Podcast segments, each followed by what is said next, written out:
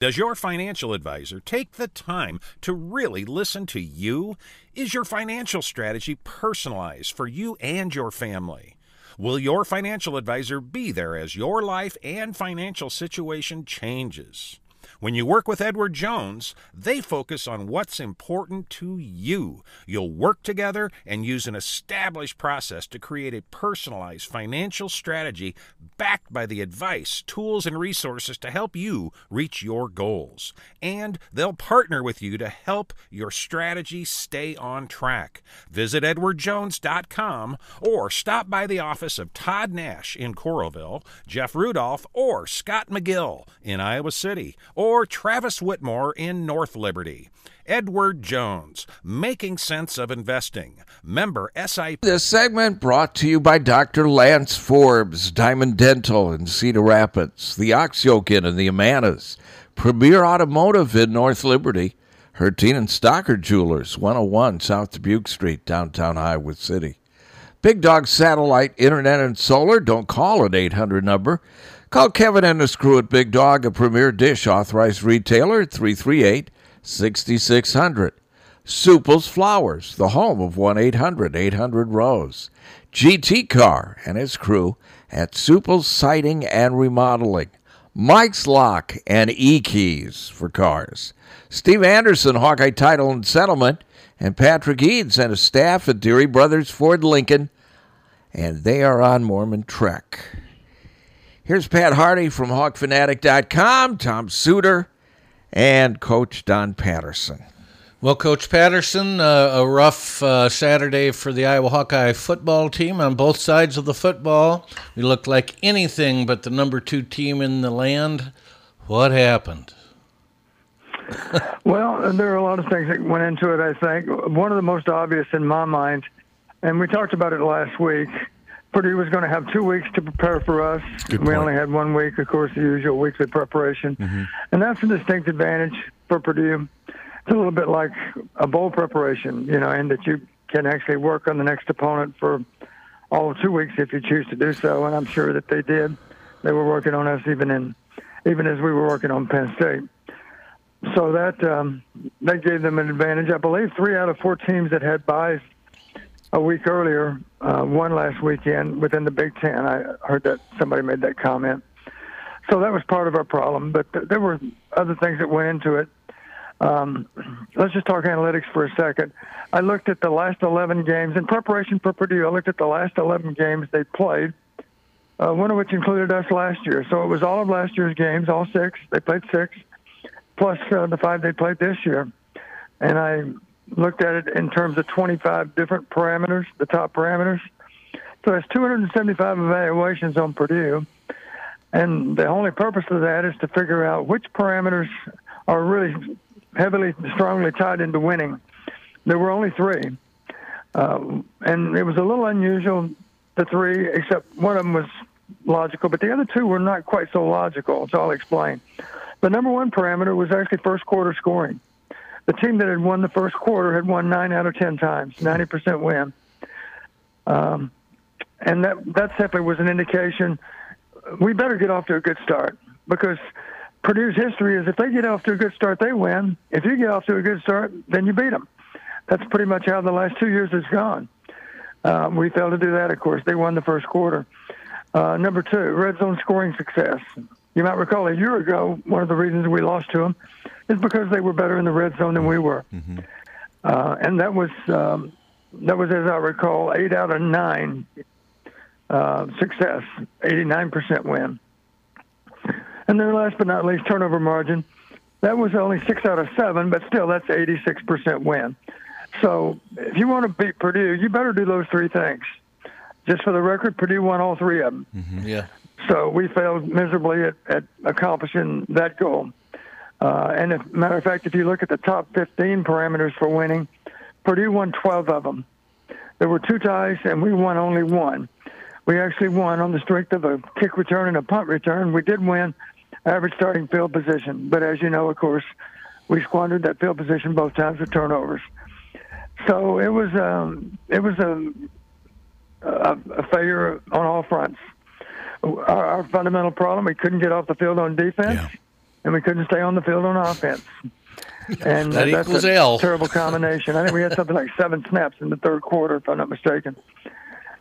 So that's, um, in summary, that's pretty much what our problems were tied to, and we can talk about specifics, of course, over the next hour. But that's where it all starts: is really failing on all fronts to to win the parameters that actually matter. Don, um, two things that kind of stood out to me after the game. Jack Koerner talked about how part of their strategy was to never leave David Bell alone, always to have two, try to have someone shield. To me, it always seemed like he was alone with Matt Hankins, Wide open. And then the other question I have for you, and I, I don't, I, I, I don't want you to necessarily question play calling. Maybe explain why do you think Brian Ferentz went for back-to-back quarterback sneaks? I know I'm using hindsight, and I've got hindsight to my advantage, but to me it didn't make any sense. And everyone talks, well, they were so good with Nate. Nate Stanley was way bigger and stronger than Spencer Petras, and he just was. So can you just explain uh, from what your observations, how explain those two things? How David Bell always seemed to have single coverage, and the quarterback, sne- the two back-to-back quarterback sneaks. Yeah, I was hoping we were going to do something other than sneak the ball a second time. Yeah, consecutively. Once is fine. Uh, and I have uh, personal experience with that. We were over at Youngstown, down the goal line. We were on the one yard line, and uh, um, our center came off because Youngstown had taken a timeout. And he said, Coach, he was a really smart guy. He was a brainiac, too. He said, Coach, believe it or not, we can sneak for a touchdown. And I said, Why are you telling me that? And he said, Because we don't have anybody in the A gaps, you know, many of the center guard gaps. Uh, you know, those inside defenders are lined up on our guards, so it'll be it'll be easy for us to be able to get movement on those guys. And I said, okay, let's do it. And we dressed it up. We used motion, and we snuck the ball across the goal line. And the the umpire came forward. He's the guy lined up there by the linebackers. He came forward and quickly moved the ball back across the goal line and actually made the comment, "You did not score. You didn't score." That's what he said. This is at Youngstown. Big surprise there, huh? and uh, he put it back to the one inch line because obviously he couldn't, even he couldn't put it back any further than that. But he gave us um, one last play, and and um, I was a little bit like Brian. I said, "We're going to sneak it again. We already scored once. We'll do it again." We went across the goal line a second time, and it was a huge pile up, and we didn't get the call again. And in defense of the wing officials, it's hard for them to Sure. spot forward progress because it's just a mass of bodies. And at that moment, I said, I'll never do that again uh, because I'm leaving it up to the wing officials to give us the yardage we earned. After the game, the bus drivers said, Coach, you need to know this. You scored on both plays.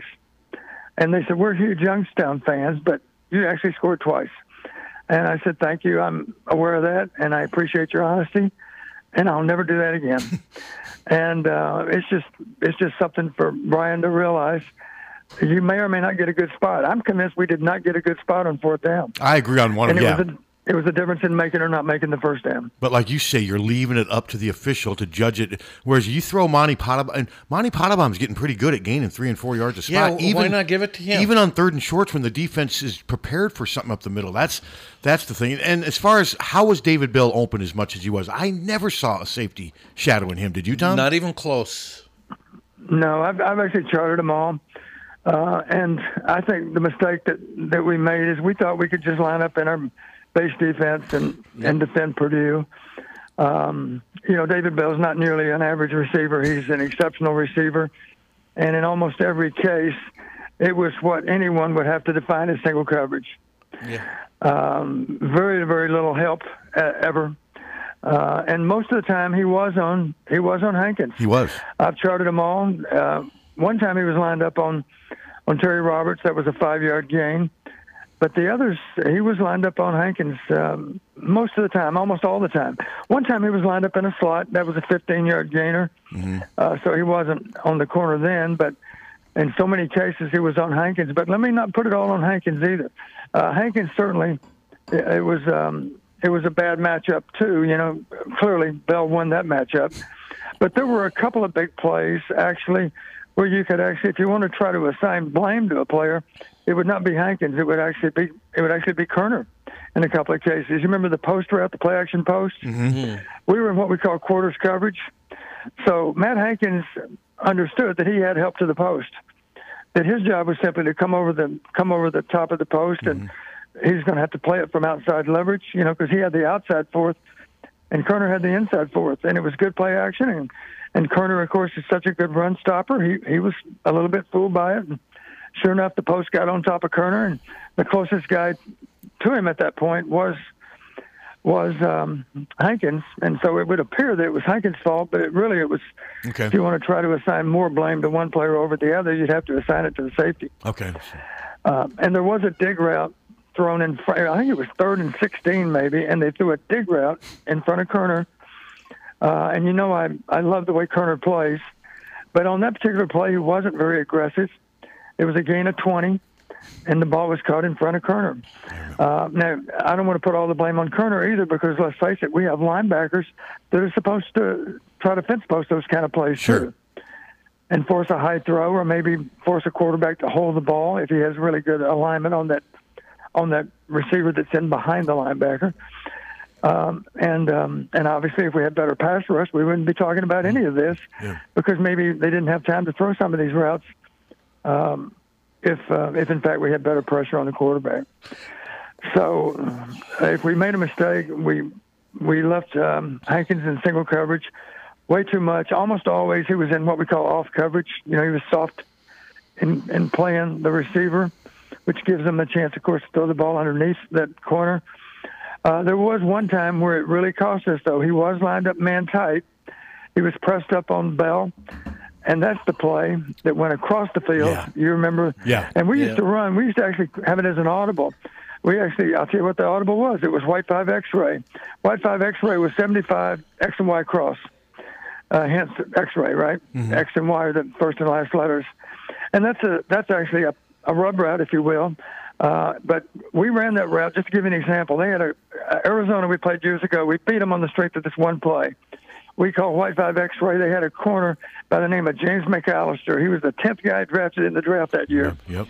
And Damon Gibson beat McAllister on that route because the one thing McAllister did not expect is for Damon Gibson to release inside right down the line of scrimmage. And to make the play even better, we had a tight end that was running across the field, and, it, and that's why we call it a rub route. Of course, it forced McAllister to have to bubble over the top of the tight end, and not even Chris McAllister could make that play. Damon Gibson scored on it. Uh, it was great execution. We actually checked to it when we saw the coverage as man. Uh, they didn't even run a, a rub route. You know, it was simply David Bell releasing where we didn't expect him to go. Hankins gave chase, of course, but he, he went right down the line of scrimmage. He caught the ball probably one yard across the line of scrimmage. But most importantly, he, he had he had width on on um, on Hankins. Hankins was trailing, and most importantly, you heard me say this a lot versus man coverage. Guess where the ball was? It was way out in front. Yep. So he didn't have to slow up for it. I was he just getting ready to say stride. that. I was just yep. He actually did a nice job of stiff arming Hankins, you might recall. Yeah, he did. And and of course the problem there once that once that man defender can't make a tackle, what are all the other guys doing? They're all chasing their man, their man that they're covering, Mm-hmm. and they don't have good recognition on even the ball being out at that point. Mm-hmm.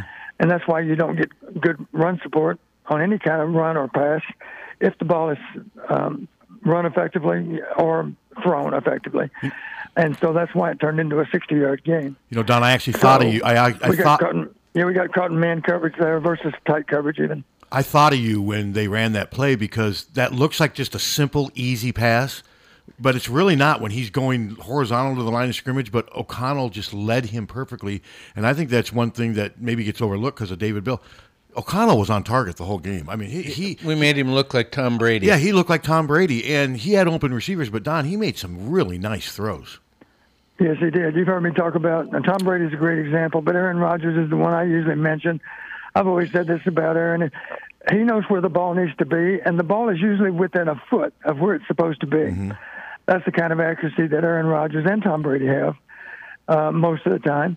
And honestly, you got to give AOC, as they call him, you got to give O'Connell a lot of credit for being very accurate with his passes. 30 for 40, I believe it was. Yep, it was. Yeah, thirty for forty. Well, I got it Yeah, right. impressive. And that's a prime example. Yeah, that was a perfectly thrown ball, um, and it makes it makes it easier for the receiver, of course, if it's always in the right place. Um, to the other extreme, we can talk about a ball early in the game. Uh, we didn't have pressure. Uh, it was a good route. The ball was simply thrown high. Uh, he gunned it into Ragaini, and the, uh, it's all Ragaini could do to get a finger on it. It was that high. Uh, he tried to catch it, but he wasn't able to. The ball went skipping up in the air, and of course it came down in Purdue's hands. Yeah, and I'm looking at the stats now. O'Connell got sacked one time. There just wasn't enough pressure on him. No, not at all. And what one thing I wanted to ask you, Donnie? Okay, one thing a, a defensive coordinator always wants to do is uh, make make the offense be one dimensional. Okay, there was no uh, threat of really of them running the football all game, and so we had them essentially where you want them but yet we couldn't stop. We got no pressure on them whatsoever up front. Their receivers, and not just David Bell, their receivers were open all day. It seemed like we had made no game plan for Purdue whatsoever. What? Um, how do you explain it? I it? do give, I do give Purdue uh, great credit for being really, really effective at throwing and catching a ball.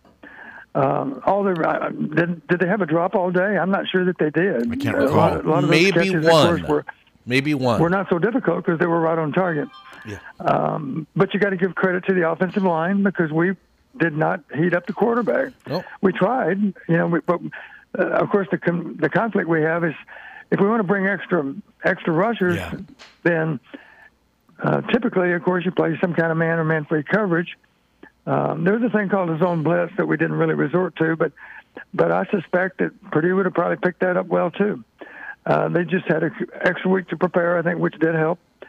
And um, and you've heard me say before, I would give Jeff Brohm credit for being one of the best offensive minds for sure in this conference, if not if not the whole country. And I will say, and, and uh, Tom, I'm not necessarily disagreeing with you, but King Doerue did rush for 48 yards. He did. And I thought that was enough to give them a little bit of balance because their rushing attack has been pretty much non-existent. Don, what you? I, I, I mean, Du- Doerue had a he had a 16 yard run, and I thought there was just enough to where Iowa. Ha- oh yeah, they can run the ball a little bit. I'm just your thoughts on that, Don. There's another another little element to the running game that we should at least touch Quarterback. on, and that was the number two and number three quarterbacks. yeah, Now they didn't run for a lot of yards, 30. but they ran at key times. yeah. And if you gain four yards, uh, if you're first down on the 12 yard line, you gain four yards with your third team quarterback.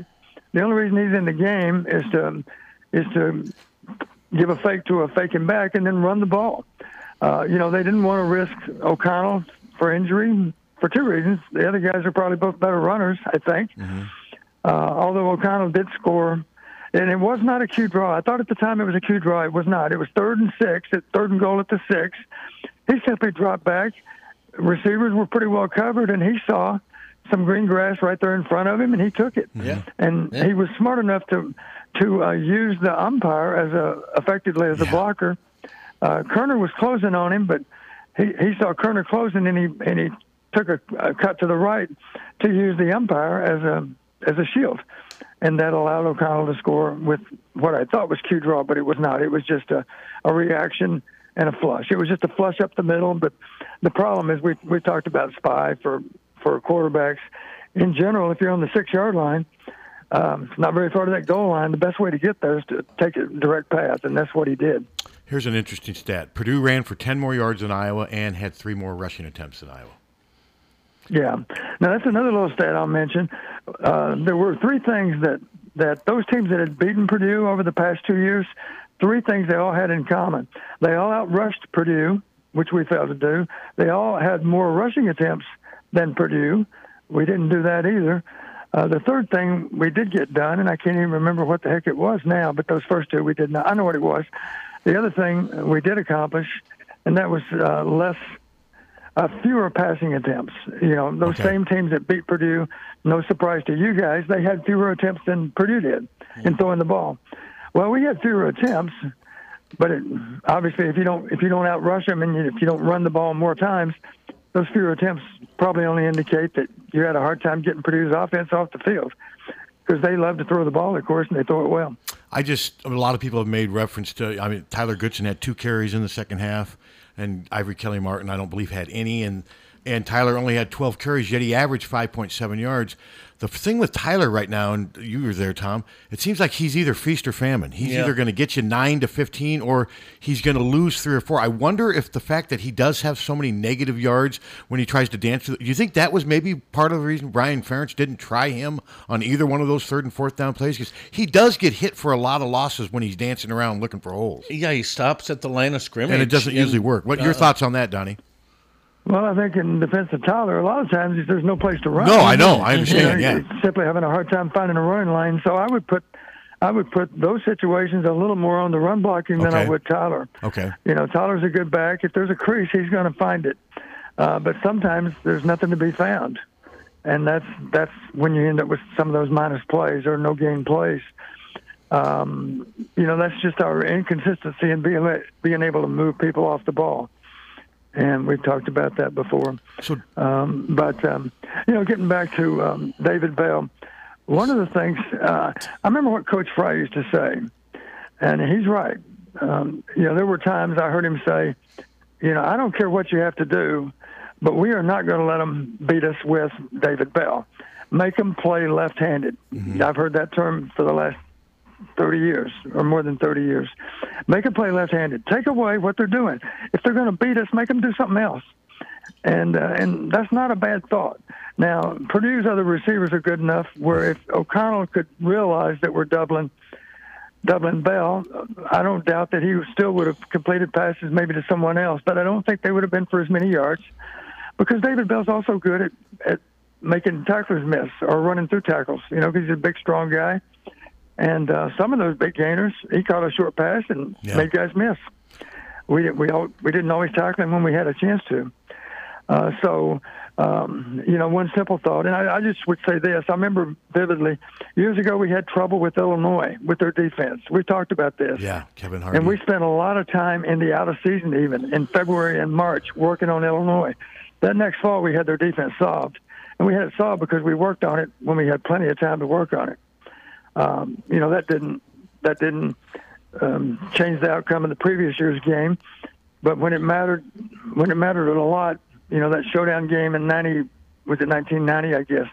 That showdown game in 1990 over there, uh, we scored touchdowns the first four times we had the ball, and then when they finally stopped us, that's when we threw the fake field goal for another touchdown. And um, the point is, you know, you can't let people. You got to make them play left-handed. You know, you you got to take away what they're hitting you over the head with, and they were hitting us over the head with David Bell. They sure were. And, you know, TJ Sheffield had eight catches. Milton Wright had four. And Sheffield had that touchdown taken away. That I mean, Iowa caught a huge break there and yet still couldn't. and couldn't take advantage couldn't of it. take advantage of it. I mean, when he remember when he reached for the pylon down and lost the ball, we knew I was standing Yeah. next to you. That was you knew that was going to be a touchback. Yeah, exactly. I, you know, when I saw the replay, uh, I said it looked to me like he lost control of the ball, and only then did it hit the pylon. And, and sure enough, the officials got it right. And it's not just a ball out of bounds, of course. It's a ball uh, off the playing field through the end zone. When it hits the pylon, by definition, it's it's across the goal line, and that, of course, makes it a touchback. So the beauty of that, we not only get the ball and they don't score, we get it out on the 20. And what follows, I think, was probably the if you had a want to talk about a, a telling series of downs, it was the very next three downs. Um, first down, Yes. we ran naked, and I just made a comment at the time. I said, "Too many nakeds. You know, nakeds have been good to us, but my gosh, after a while, they start looking for naked." On that particular play, um, number six did a great job at getting up the field. Uh, we didn't fool anybody, so that was minus yardage. Then we threw incomplete on second down. I can't remember the play. And uh, of course, we were three and out, and we not just three and out. We were three and out, and we were fourth and twenty at that point. So we actually lost ten yards field position, and and um, if we could have moved the ball then, you know, it was such a monumental play that that's one of the few Purdue mess ups all day was the the uh, so-called fumble. That, incidentally, that was our only turnover. Of course, it's one that we had nothing to do with. Yeah. Uh, or, or, or you I guess you could say very little to do with because we were at least, um, you know, we were contesting him being able to score, and that's one reason he took the chance of extending the ball like he did. Uh, but um, here's what's amazing to me. You know, going into the game, you know how many turnovers Purdue had generated on defense for the year? Wasn't it two? Two. Yeah. Two. They had they had they had forced two turnovers in five games, yep. or six games. Which was it? Five games, I think. Five games. Um, was it five or six? It's five. They were Yeah. three and Four, two. yeah, they're four and two now. Yeah. Yeah, and um, only two. You know what? It crossed my mind, and would, I wouldn't be surprised if this was done. It it wouldn't surprise me at all if I'm Purdue's DB coach, looking at playing Iowa. I might very well say, DBs, guess what? Today we're going to spend some time. We're not even looking at Iowa's offense. We're going to look at their defense because I'm going to show you guys how to attack a football because that's what Iowa does. Mm-hmm. It appeared maybe that message might have gotten through. Why don't we play like Iowa's defense? Why don't we attack the ball when it's in the air? Why don't we read the quarterback's eyes? And they did a great job of attacking the ball a couple of times, um, and they resulted in turnovers. So um, maybe that's one reason they played so well is they had a great example just by watching our defense. I don't know that, of course, but it wouldn't shock me if if I was the Purdue defensive back coach. I might have done that because Iowa sets a good example in that regard. Just, and uh, in this game, you have to give Purdue credit for doing a better job of that than we did. Somebody just reached out to me and wants to know: Could you put argue that Iowa's inability to run the ball Saturday was even a bigger factor in the loss than their inability to defend David Bell? What do you think of that, Dan? Uh, Don, Dan. You know, I wouldn't say that. Uh, you know, our problem again, we just didn't we just didn't have many opportunities. I don't know how many possessions there were, but there weren't very many. No more than ten, I'm sure. Um, so, and our problem again, you know, they we get them into third and long, and they convert. Uh, you know, they had a, a really high percentage. They they beat us on critical downs also, not by a lot, but our problem, most of our conversions are short yardage. You know, mm-hmm. and you mentioned Pottebaum is an effective runner mm-hmm. in short yardage. He converted, I don't know, at least a couple of times when we gave him the ball. He converted every time, and for that matter, we converted uh, with um, other ball carriers too, or maybe with short throws. We had some. We had a decent conversion rate. It just wasn't quite as high as theirs. Okay, Keagan Johnson, first play of the game, gains 38 yards. Had another catch where he gained 12. Tyrone Tracy, one touch for one yard, and Tyler had the 12. And, and I guess Don just um, for, as a casual observer, I'm just wondering why Iowa doesn't get the ball more to its explosive. When I watch other teams when they have explosive players, they seem to touch the ball all the time. Expl- like David Bell. Well, like David Bell. I mean, but why can't Iowa get Tyrone more involved? It, it seems like LaPorta's always open, but uh, it just seems like they have to start getting their ball the more to explosive players. Or am I just overreacting to one loss? Well, the truth of it is, and I think I mentioned a week or two ago, we there was one game in particular. I think it was Kent State, maybe, but we it was obvious we were really making a concerted effort to get Tyrone Tracy more involved in the offense. I think he maybe caught six balls or eight balls that day, but they weren't for a lot of yards. And and the thing that um, that I was always impressed with Tyrone is he he was effective after the catch. You know, he was an explosive player as you mentioned, mm-hmm. and we simply haven't gotten that kind of mileage out of out of targeting Tyrone. And part of it's on Tyrone. For sure, you got to give some credit to the tacklers for making really good sound tackles at times. Uh, but another thing to consider, there's a few drops in there to t- Tyrone also. He has had yes, some. Yes, he has. He has.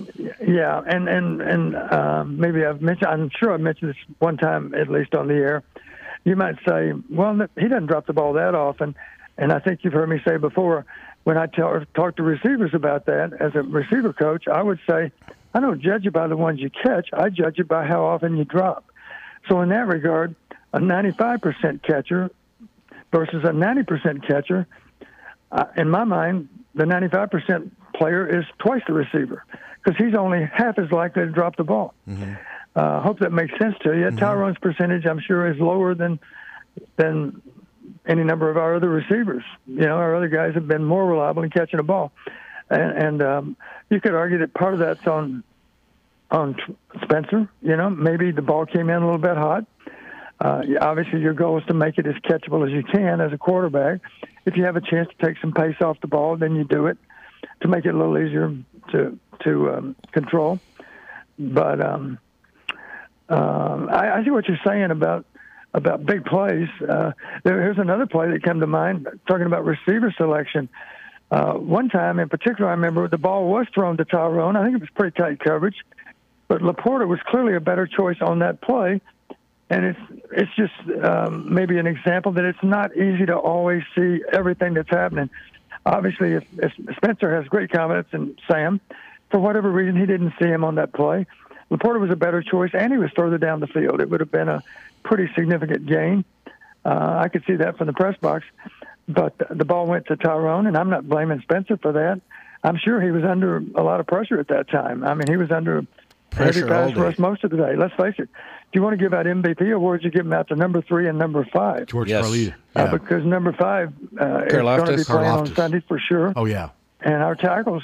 That was a terrible matchup for us. We tried to chip him a time or two, but we weren't very effective doing that either. When I say chip, I mean have a back help out mm-hmm. versus number five. Uh, but um, um, you know, receiver selection can improve. There was another example though. Uh, as a matter of fact, this was thrown to Tracy also, I believe. Uh, he threw. Uh, Tracy had uh, press coverage. You know, he had man tight coverage. On the other side of the field, we had soft coverage, and the the call was simply a, a quick pass. Uh, it was a three step pass, and it was supposed to be an out route. Well, obviously, you can't run an out route versus press coverage. It, it converts into a fade route. He threw the fade route. Uh, you probably remember the play. Yep. Into the boundary. It was over on their bench. The ball went sailing off the field. The truth of it is, and maybe it wasn't Tyrone. I think it was Tyrone, but whoever it was, maybe it was one of the freshmen. He wasn't open. You know, the, the corner did a good job. I don't. I don't believe it was Tyrone. More I think about it, I think it was either six or ten. One of the freshmen did not get off the press coverage. That's no shocker. But on the other side of the field, you got soft coverage. Throw the out route versus soft coverage. That's probably that should be 90% completion versus a fade route versus press. That's going to be a much lower completion percentage. And let's face it, we just need to make first downs. We just need to make some first downs and, and keep their offense off the field. That's one of the keys going in anyway is outrush them, have more rushing attempts, and make that offense on their side of the field sit there and watch us convert time after time on short yardage. Well, I, I, don't want to say that Spencer had a good day because he didn't, but honestly, he was running for his life all day long. And you mentioned Karlaftis just had his way with Iowa's line, and we couldn't run the ball either. What going forward, what in the world can Iowa do to make this line better? They got two weeks to figure it out. Talking about our offensive line? Yes there's not a whole lot to be done. We've talked about this before. The guys are getting smarter every week with how they play.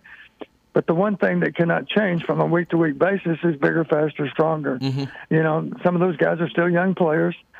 You know, some of them maybe they haven't had their 20th birthday yet. Uh, you know, maybe they don't even have to shave every day.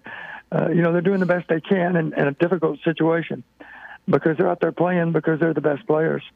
And um, and they're well coached and and you know I don't doubt for a minute that they're going to play better against Wisconsin than they played this week. And uh, of course, the tricky part there is Wisconsin's defense matches up yep. even more impressively as far as defending the run. You know, they're one of the best in the country. Yep. Yeah, I have no reason to believe that I will be able to run the ball at Wisconsin. So it'll be yep. interesting to see what Spencer does. But what's ironic though about this is Ty- Tyler Goodson had 68 yards on 12 carries. Yeah. He had a couple long runs, and I don't want to keep singling out Brian Ferentz because, like you've said, Don, you lose as a team, you win as a team, but do you think Brian gave up on the running game too easy, or was it just a circumstance where they were just in and out so often that they never had any rhythm to use the running game? I think it was more the second thing. Okay. Um, honestly, it, it it sounds a little bit crazy, but when you again when you have to sit and watch the other team's offense play, uh, you know, you don't get in any kind of rhythm because you've been standing and mm-hmm. watching too long. Yeah. Uh, they had a couple of great drives, and they, they did a great job of converting against us. Um, and I think I think you guys are right. The running game was enough to keep us honest, at least. Um, they didn't kill us with the running game, but they ended up with more yardage than we did. They ended up with more rushing attempts than than we had. Obviously, they did a good job of making first downs. They had many more first downs. Uh, I think it was something like 24 to 17. And let's face it, we got some of those first downs late too. Yeah. Uh, when the game was already over. So uh, just a great job. Uh, this is important. After the game, I did I did write this down because I thought it was significant. It's exactly how he was thinking. This is a quote from Brohm. One of the keys to beating Iowa was to get up on Iowa, to get a lead on Iowa, to make them play from behind because they're not comfortable doing that. And um, he's right. And as we've already discussed, you need to win the first quarter because um, if you win the first quarter against Purdue, historically you win the game. If they win it, then they win the game. So it would behoove you to win the first quarter, and we failed to do that. You know, there was a lot of talk afterwards, and I don't believe it's time to panic. I still think they have a very good chance of winning the West, but they don't necessarily control their own destiny now because if they finish tied with Purdue, Purdue has one loss in the conference, and I don't think Purdue's going to run the table. No. But they don't control their destiny right now. They no. lost all of that. And were you surprised they dropped to, so far in the polls, Don, or was that just a product of losing decisively at home to an unranked opponent? No, it didn't surprise me. Uh, you know, we're 11. I, that's the least of our worries right True, now. It's true. where we're ranked. Uh, you know, the way to move up in the polls, of course, is simply win football games, and a win over Wisconsin will probably move us up. Uh, I don't know how many spots, but we'll move up simply because somebody ranked in the top 10 is going to lose next weekend, um, or the weekend after, I should say, when we play Wisconsin. Um, so that's um, that's the least of our worries. I do think, and, and you're right, uh, we do not have our fate in our own hands. You know, if we went out and Purdue wins out, then Purdue represents. But let's face it, Purdue has a much different schedule than we Much. do. Much. They have to go to Ohio State, and they also have to play. I believe it's Michigan State. It's either Michigan State or, or Michigan. It's one of those two, or maybe it's Penn State. I know they have to play two of the biggies. Um, and of course, Purdue. Um, um, it's going to be a challenge for them. Their schedule is significantly tougher than ours.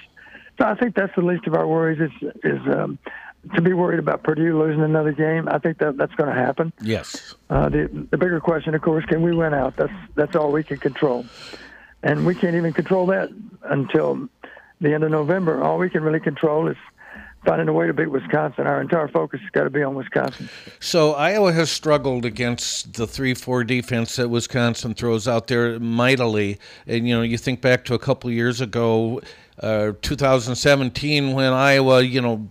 Blew the doors off of Ohio State 55 to 24, I think it was. And then the next week, we went up to Wisconsin and one of the most inept offensive showings I think I've ever seen. So, what do we have to do to do a little better against their 3 4?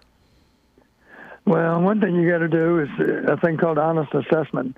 Um, I remember vividly that that time frame because I remember um, a conversation that, that Coach Ferentz and I had, and, I said, let's not even talk about outrushing Wisconsin because that's not going to happen.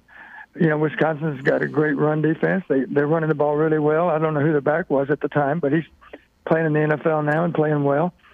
Uh, I said, we're not going to do that, but here's three things I think we can do. One of those things I mentioned was turnovers. I said, I think we can beat them on turnovers, and we did. Matter of fact, we had two pick sixes that day. Yeah. But the Josh only Jackson. problem is we had those.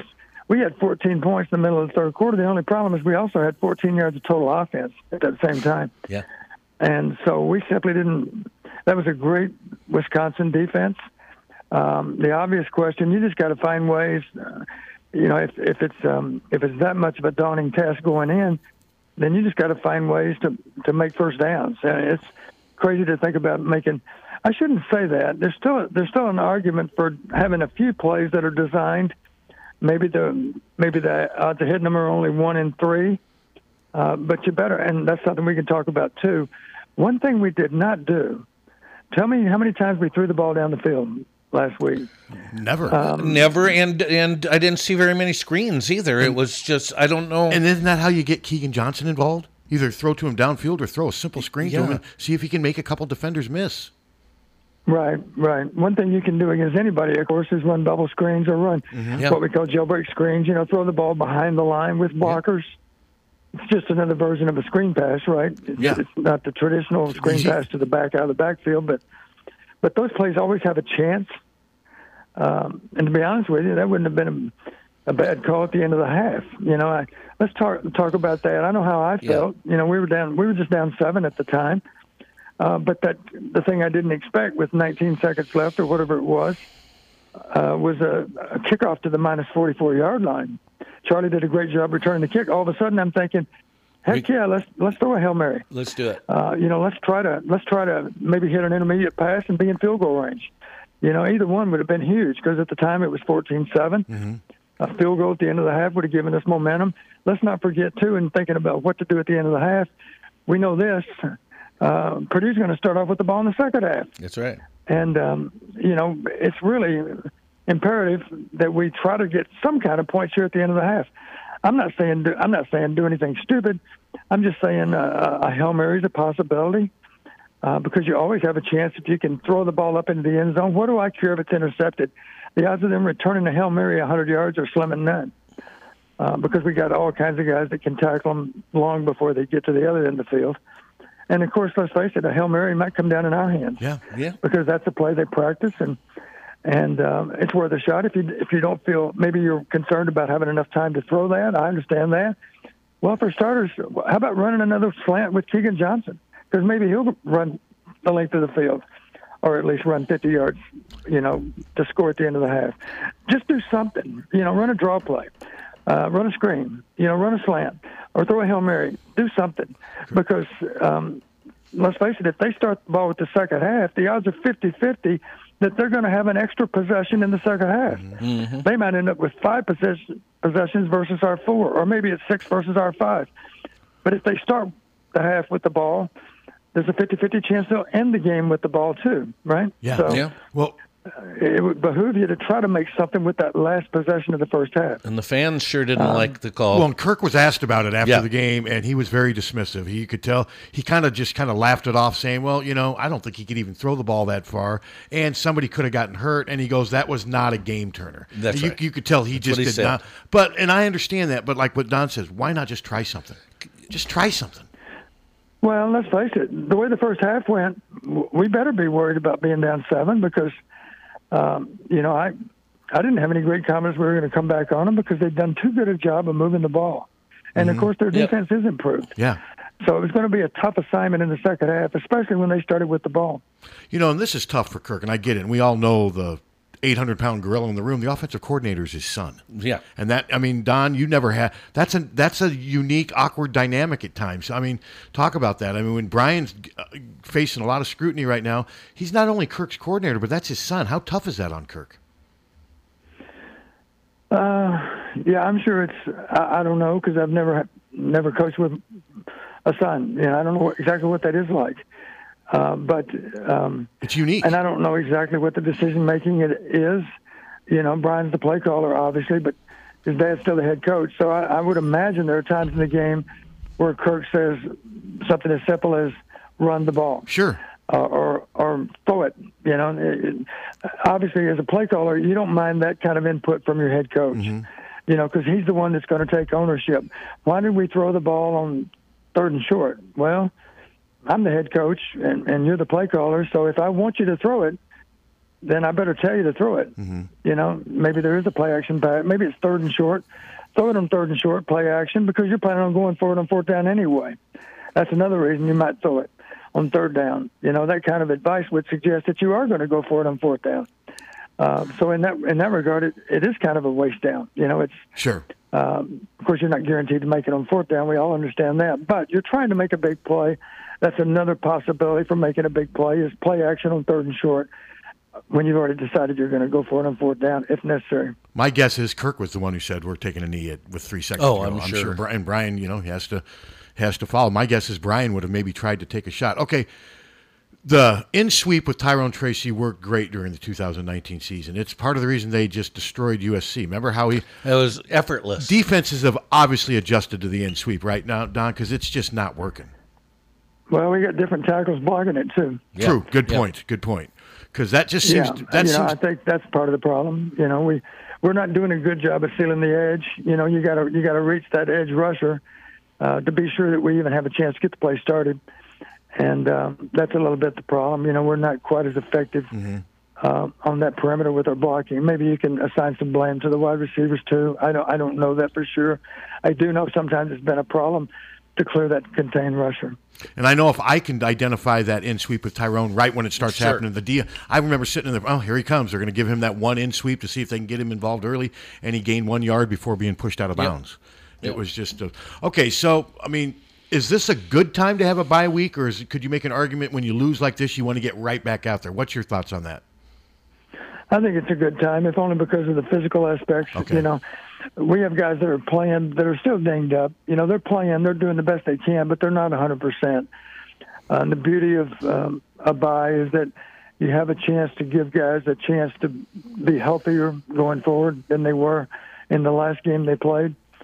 And, and that's a good thing. We have a chance just to kind of um, assess where we are and what we need to do. Uh, obviously, there's there's some things that we need to think about adjusting here and there. Uh, but having said that, let's still not let's not over let's react. Let's not overreact. Sure. And by that I mean is the way we play. Is that a bad way to play versus all these games going forward? I would suggest to you uh, our our standard way of playing football uh, holds up worst against Purdue, maybe of any team left on our schedule, simply because they are more capable of throwing the ball than with with um, with a higher degree of efficiency than anybody else maybe that we're going to play. Probably they probably are the best. Um, so uh, going forward, our, our our basic way of playing football is that going to hold up better against these other teams than Purdue? I would suspect so. Yeah. Mm-hmm. Uh, are they? Are we going to play all day without picking a ball off again? Probably not, because we do a good job. We talked about these things. We do a good job of of uh, attacking the ball. Mm-hmm. We have good hands. We do a good job of getting our hands up in the throwing lane. Uh, we do a good job of just bringing pressure, especially if we know we can pin our ears back and come. You know, third and long. Um, all those reasons suggest that our style of play might be very, very effective in these next five games. Uh, an optimist would say it will be, you know, because we played good defense except last Saturday. And is there any reason to believe that we can't do it all over again against these next five opponents? I think we we have a chance to get that done. That doesn't mean we don't change either. I think one of the things that that Phil would probably I don't know if Phil would say admit this to the media, but obviously um, there's a there's an expression: discretion's the better part of valor. You've heard that. Mm-hmm. Well, you know, if if you're if you have a way you want to play and it's not working, then that's probably a good time to consider changing. And like you heard me say earlier, you know, make them play left-handed. They may beat us, but don't let them beat us the way they prefer to do it. Make them go to Plan B. Let's mm-hmm. be sure they got a Plan B. And um, looking back, I wish we would have doubled Bell. And when I say double, it can be done. You can actually a simple call. I give you an example of a call that would do it. Um, we have what we call three cloud three cloud coverage. That's three deep in the back end with a corner rolled up. So you have three cloud strong or three cloud weak. You know where the corner's up on the strong side of the formation or the weak side. There's nothing that says you couldn't say we're going to play three cloud three cloud bell. Let's roll up the bell every time. So if Bell's on your side as a corner, get up and defend the flat. And and that means if you call three cloud, that means there's a safety that's legitimately over the top of you because he's actually only defending the outside third of the field. Mm-hmm. Now, when you do that, of course, uh, you do have a soft corner on the other side, and the question is, can you hold up okay if they're throwing the ball to somebody other than Bell? And you still got to be able to defend those passes, of course, but at least you're not letting them go to the guy they really want to go to. Mm-hmm. Um, you know, let's face it, they target David Bell. They've done it for three years now. I'm pretty sure we should have a better plan for Bell if he's coming back next year, and I suspect he'll be he, out. he course. won't, and his, I, he won't. And as great as Purdue and David Bell was Saturday, they in each of their last three games they had scored 13 points and lost two of them. Yep. So other teams have figured out Purdue a lot better than Iowa. Than has. we have. Yeah, it does appear that way. Yeah. And yeah. but now the good thing is they don't have to play Purdue again this year. They'll never play David Bell's not coming back for his no. senior year. He'll be a. I, I mean, I'd be stunned. Okay, one last thing about the Wisconsin match. My biggest concern in this matchup is the Iowa offensive line against Wisconsin's really good defensive. Louis Chenal and the the Benton kid. I mean, their defensive line is really good. This is going to be a huge test for that O line, isn't it, Don? Yeah, I think so. And like you heard me say earlier, and we talked about that that game against that great Wisconsin team a few years ago that we that we lost, even though we had the two big sixes. Uh, you know, the bottom line when you're when you're a really good, I'll give you an example. When Western Illinois is playing LSU, man, that's going to be a that's going to be a pretty short running pass list because I'm going to have a hard time thinking of all kinds of things that are that we should be able to do. So uh, when you're when there's a, there's a mismatch and you're on the short end of the stick, you're sitting there thinking, I'm just trying to figure out how to make first downs. You know, I'm just and and again, maybe you do have a a, uh, a trick play in there that's designed to either be a touchdown or or or be nothing or next to nothing. Uh, are those plays worth running against a team like LSU? If, if you're Western Illinois, absolutely. Uh, you know, because you got to take some shots. And uh, a good example for Purdue, you know, they ran the play action post for 47 yards and that was a good call, you know, because the, they were running the ball well enough. They faked a good, strong run action, and Koerner got caught up a little bit short, and they got over the top of him with a post route. So it's smart football. So we can, you know, against a great Wisconsin defense, I say that I don't. I suspect, from what I know, their pass defense is a little suspect. Uh, their strength is a rush defense, and um, I know for sure that that uh, who bombed them. Um, I think it was Michigan that bombed them and Mhm. Notre Dame that bombed them too. I think. Yeah. So uh, they're a little sus- suspect on big plays. I do know that. The other- plays in the passing game. The other thing to keep in mind is offensively, they have struggled this year, much like Iowa has. They're, uh, I mean, they have a good running back, but there's no uh, Jonathan Taylor back there for Wisconsin this year. And Graham Mertz has really struggled as their starting quarterback. So, how can we take advantage of that? Well, one thing that comes to mind for me, I suspect all over again that our that our kicking game is superior to theirs. Uh, Yes. One of the few bright spots on Saturday, of course, was our punt returns and, and kick returns. Um, we had a 67-yard kick return by Kelly Martin, and I, I can't remember how long that punt return was. 41. was a 41-yard punt return. The sad part, the kick return by by Ivory put us on the plus 19. Uh, an interception followed. The 41-yard punt return put us on the plus 12, and an interception followed that too. So, um, so my point is, yeah, I, I think it's not hard at all to believe that our kicking game is going to be better than Wisconsin's. I say that not even knowing about Wisconsin's kicking game. I still have great faith in our place kicker. Uh, you know, I don't. I mean, he missed a kick. I, I can't explain it. He's human. Um, but um, let's face it, our, our punt returner, kick returner are above average. Our coverage units are above average. Our kicker and our punter are above average. Uh, incidentally, one thing that bugged me a little bit, we only averaged 40.7 on punts, as you guys probably know. All three punts were into the wind. The thing that surprised me, I'm pretty sure of this, all three of them were rugby style punts. And I just wondered to myself, what happened to spinning the ball? You know, we talked about it early season. Um, Taylor had had shown that he could punt in a conventional way too, and you've heard me say before, if you can spin the ball, it's gonna it's gonna bore through a wind better than the end over end kick.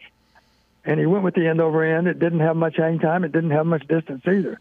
Uh, they did have to fair catch all three of them, um, which was a plus. But we still only averaged forty point seven. I was just surprised he didn't he didn't try to punt in a conventional sense because he does have a good strong leg. And I'm just talking about wind resistance being different for the ball that's spinning through the air versus the one that's end over end. Yeah, they didn't dominate special teams like they normally No. do. That was part. But Don, I want to ask you before we wrap it up. I can't believe we've already almost gone through an hour. Looking nationally, the Ed Orgeron uh, announcement that he's leaving LSU. There's a ton of chatter that M- Mel Tucker is who they want. That's who they're zeroing. In. I've read a bunch of stuff saying if you're Mel Tucker at Michigan State, you leave in Michigan State for LSU. If that's you, Well, I would I would hope not. I say that just because, um, you know, Michigan State had the vision to give Mel Tucker his first head coaching job. and a right? lot of money. Yeah, and a I lot of money. Though, I would assume though um, that he's got a certain sense of loyalty to Michigan State for providing him with the opportunity that he's got.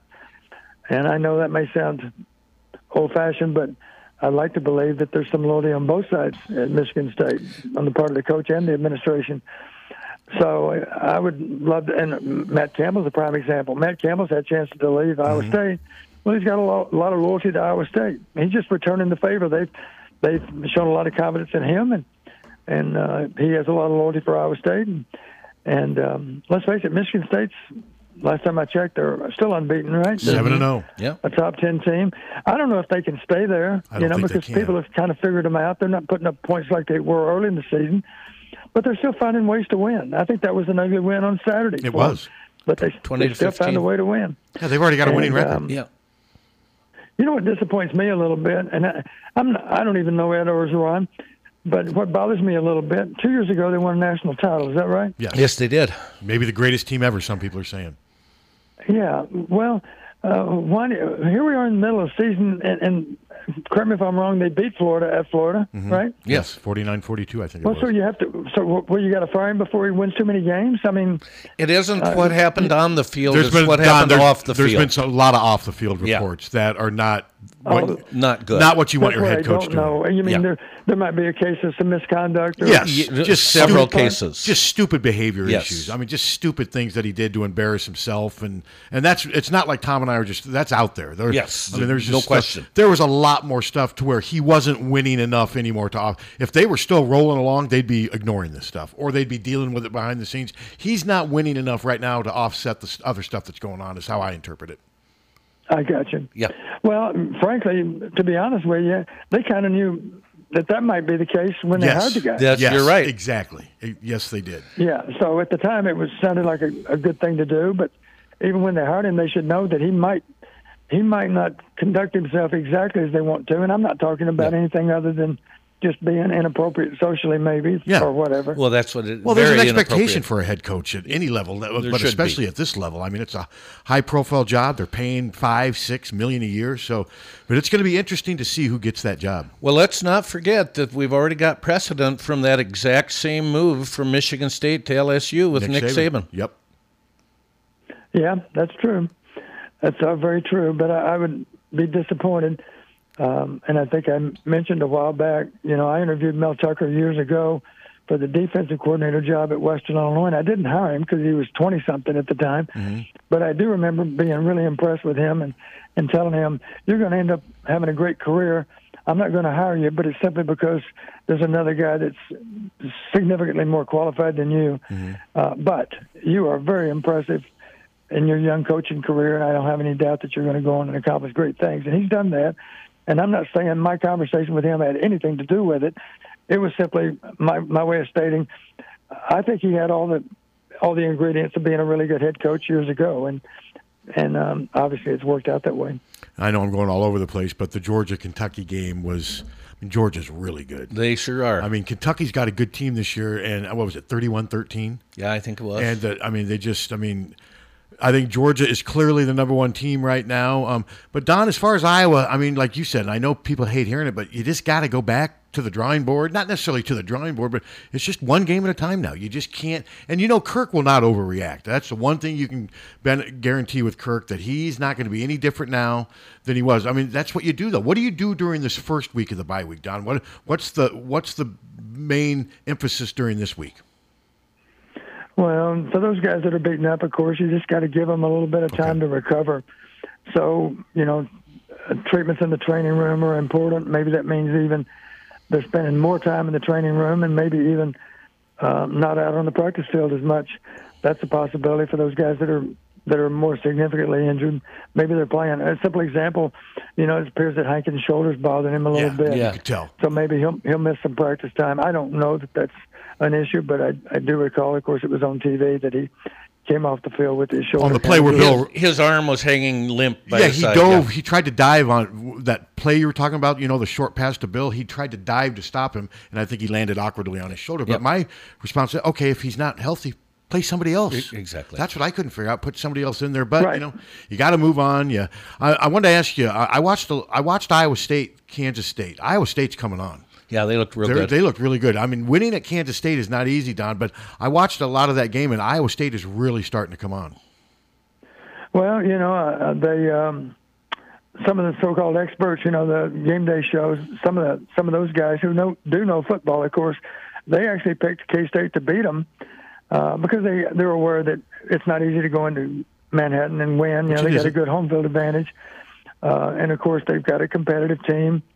Uh, but uh, you know that's what good teams do is they continue to get better. That's what typical Iowa State teams have done in recent years is they continue to improve over the season and they're harder to beat in November maybe than they would have been in September. That's for sure. So- So, not surprised to see Iowa State get up get a good quality win on the road, and um, they got they more or less have their own fate in their hands, right? I mean, don't they still have a chance to win the Big Twelve? I think they probably do. yeah, Sure they do. Yeah, yeah, sure they. Yep, no, they definitely do because they could do it. They got one loss. They could do it with one loss, and um, and I wouldn't be surprised if they. I know Oklahoma's got a new quarterback now, which you know what that means. Spencer Rattler, you know he's going to transfer. Of There's course no- he I mean, he's he will transfer somewhere and play next year, so that will be an interesting development. But I know some Iowa fans don't want to hear this, but the more Iowa State wins, the better that helps Iowa. That's a quality win for Yeah, Iowa. th- that's, that's true, true. but we just gotta we gotta keep winning. Oh yeah, I, I mean, mean, that's I mean, the thing. I mean, Iowa's just got to keep winning, but that's still, if it comes down to Iowa's eleven and one or ten Yes. and two, if they've got that signature win, that is something that Iowa will use to promote itself to try to You bet. sell itself. You So, bet. Well, Tom, anything else? No, Donnie, you got anything that uh, we haven't covered that you want to get to? You know, one of the, one of the things that comes to mind for me, and and um I'm sure you guys will agree with this. Um, I was disappointed that so many fans left early. I heard you talk about that. and they have the right to do that. But but um, would it surprise the fans to to hear that maybe the players have some idea that people are leaving and giving up on them. You know, that's not. I'm sure they see it. Yeah, it, it really does help to support the team, and we saw that we saw the strength of that one week earlier. I remember thinking how sad it was. Think back just one week earlier, uh, the the fan support at the end of that game versus the fan support at the end of this game. There's no comparison. No, And and it's disappointing, you know, because, and I understand that fans, you know, maybe there's, some of them have compelling reasons to leave early. They have a chance to get home earlier or they got to pick up the dog or whatever. But, but, um, in general, I just hate to see that. And I know we have a lot of really loyal fans that did not leave, of course, but it's just disappointing to see it happen. And I understand that people um, have the right to leave whenever they want to, but I was just disappointed. And I think it's a little disheartening to the players to see that. and I, I think you're right. But on, on the other hand, um, the the team has to give the fans something to cheer for. Oh yeah, no doubt about that. Uh, one comment: red zone scoring success. Uh, we actually were in the red zone as many times as Purdue. Uh, defensively, we actually did a pretty good job in the red zone. They were there five times. They ended up with a total of 15 points, two touchdowns and a field goal. Um, so that's three points per opportunity. The sad aspect of that is that we only scored 1.2 points per opportunity. We had one touchdown and four failures, and of course we had a missed a missed field goal and uh, the three interceptions. That So, sums up a which- lot of uh, the problem, and one- doesn't it?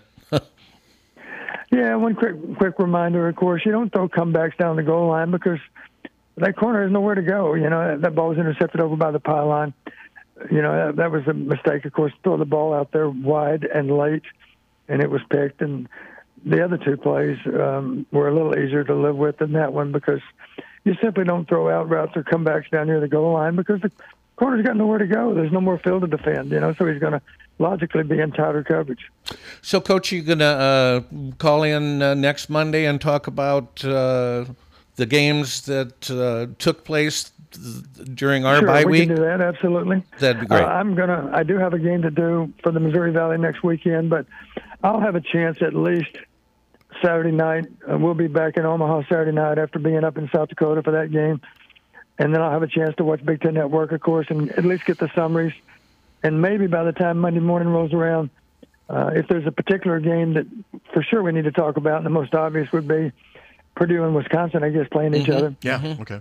I'll have a chance w- with a little bit of luck. The Big Ten Network will give you, give me that 60 minute version of the game, and I can watch that and Okay. at least be able to talk about that game with uh, a lot of um, a lot of knowledge.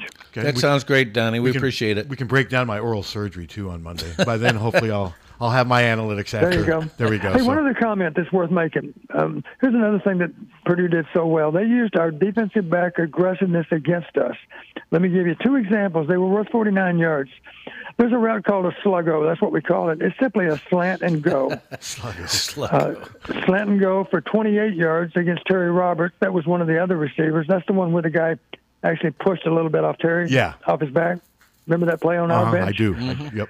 And then the other one you remember for sure because it was a touchdown to Bell, Sluggo versus Hankins. And it was from the 21 yard line. That's a great place to run it because when Bell shows the slant, of course, Hawkins, um, Hankins is thinking, uh, here I am calling him Hawkins, like um, those Yahoos last weekend that did the game.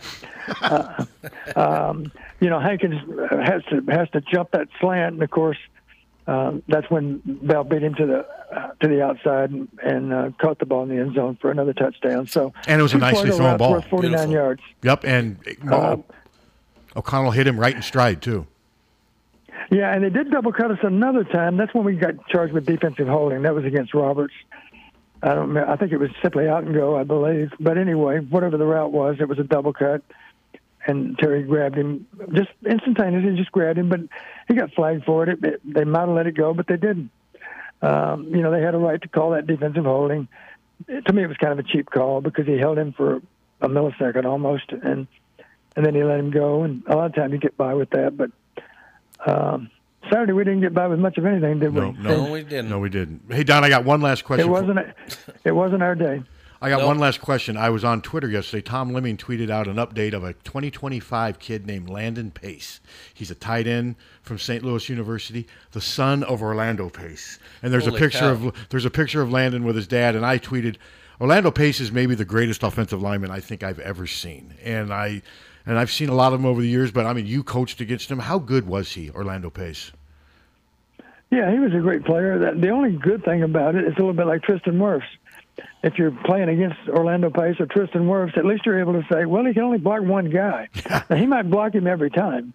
Uh, you know, that Same poor, with Linderbaum. Yeah. That poor Yeah. defender may may have no play. No, he may not have a single tackle at the end of the day because Orlando Pace is blocking him, or Tristan Wirfs is blocking him. But at least he can only block one. That's the the only the only consolation you have if you're going against a great lineman is he can't block two guys. That's going to be difficult to do because, you know, the nature of the game. Of course, you have to block him until the whistle. Well, that's a great point because I th- I isolated on Linderbaum a bunch, saying he was blocking, he was doing his assignment every time, but one guy is not enough to. Nope. To, uh, it takes you, like you said, Don. Clearly. It takes, it takes the whole group, and right now that offensive line needs to get better. But yeah, we'll talk to you next Monday about all the games this weekend, and it'll be nice because you know we want it, we know we won't have to talk about an Iowa loss at least. For and, sure. And I'm not ready to hit the panic button yet. I'm not ready to bench Petras like some people are saying, and what have you. Tom, would you have liked to have seen a backup at all Saturday? Not at all. I think that would have been rough throwing a backup into that, wouldn't it have, Donnie? Well, to be honest with you, that last possession, you know, the way the previous two possessions had gone, Maybe then, not have yes. Maybe. at. Yeah, maybe then. Padilla uh, Maybe. at the end. Think about this. You know, we send Spencer back out, and that's okay. You know, I understand that Brian's thinking, you know, we're trying to get some kind of momentum into next Saturday. I'm sorry, two Saturdays away. But the other side of the coin, what if Petras on that last series of downs is injured? Then we'll feel, why weren't we mm-hmm. playing Padilla? You That's know, true. Spencer's our best quarterback. Yeah, then you're That's right at another that point. reason to consider Padilla is to eliminate any last minute possibility of an injury to to our starter. So you would have put uh, And- the backup in? I forget how much time was left, but there's enough. We had a series of downs to do it. Uh, it would have been okay, and I would have simply explained to Spencer, Spencer, you're still a starting quarterback. I just don't want to risk getting you injured here Sure. at the end of the game when it doesn't matter. Yeah, at that point, yeah, I the had outcome people. of the game is not going to change. Um, you know, let's let Alex needs a few reps because if you ever go down, you know, we're going to wish we'd given Alex more reps. So Yep. understand, um, you're still a starter. I'm just, I'm just giving you a chance to not be injured at the worst possible time when it doesn't even matter at the end of the game. We've already lost the game. Yeah, I'm talking about people wanted um, Peter's bench like late in the third quarter. I don't think that would have been. Oh no, I wouldn't have done it then because he's still our best quarterback. Yeah. You know, we're confident in saying right. that. Yep. Okay. All right, Donnie. Great stuff as usual. Tom and we. Nope. Thanks so much, Donnie. You have a great week, and uh, we'll talk to you a week from today. Sounds good, guys. Uh, just remind all of those fans that are really heartbroken. Um, I'm sure Coach Fry would have said to to the Iowa football team if he could talk to them on Saturday night.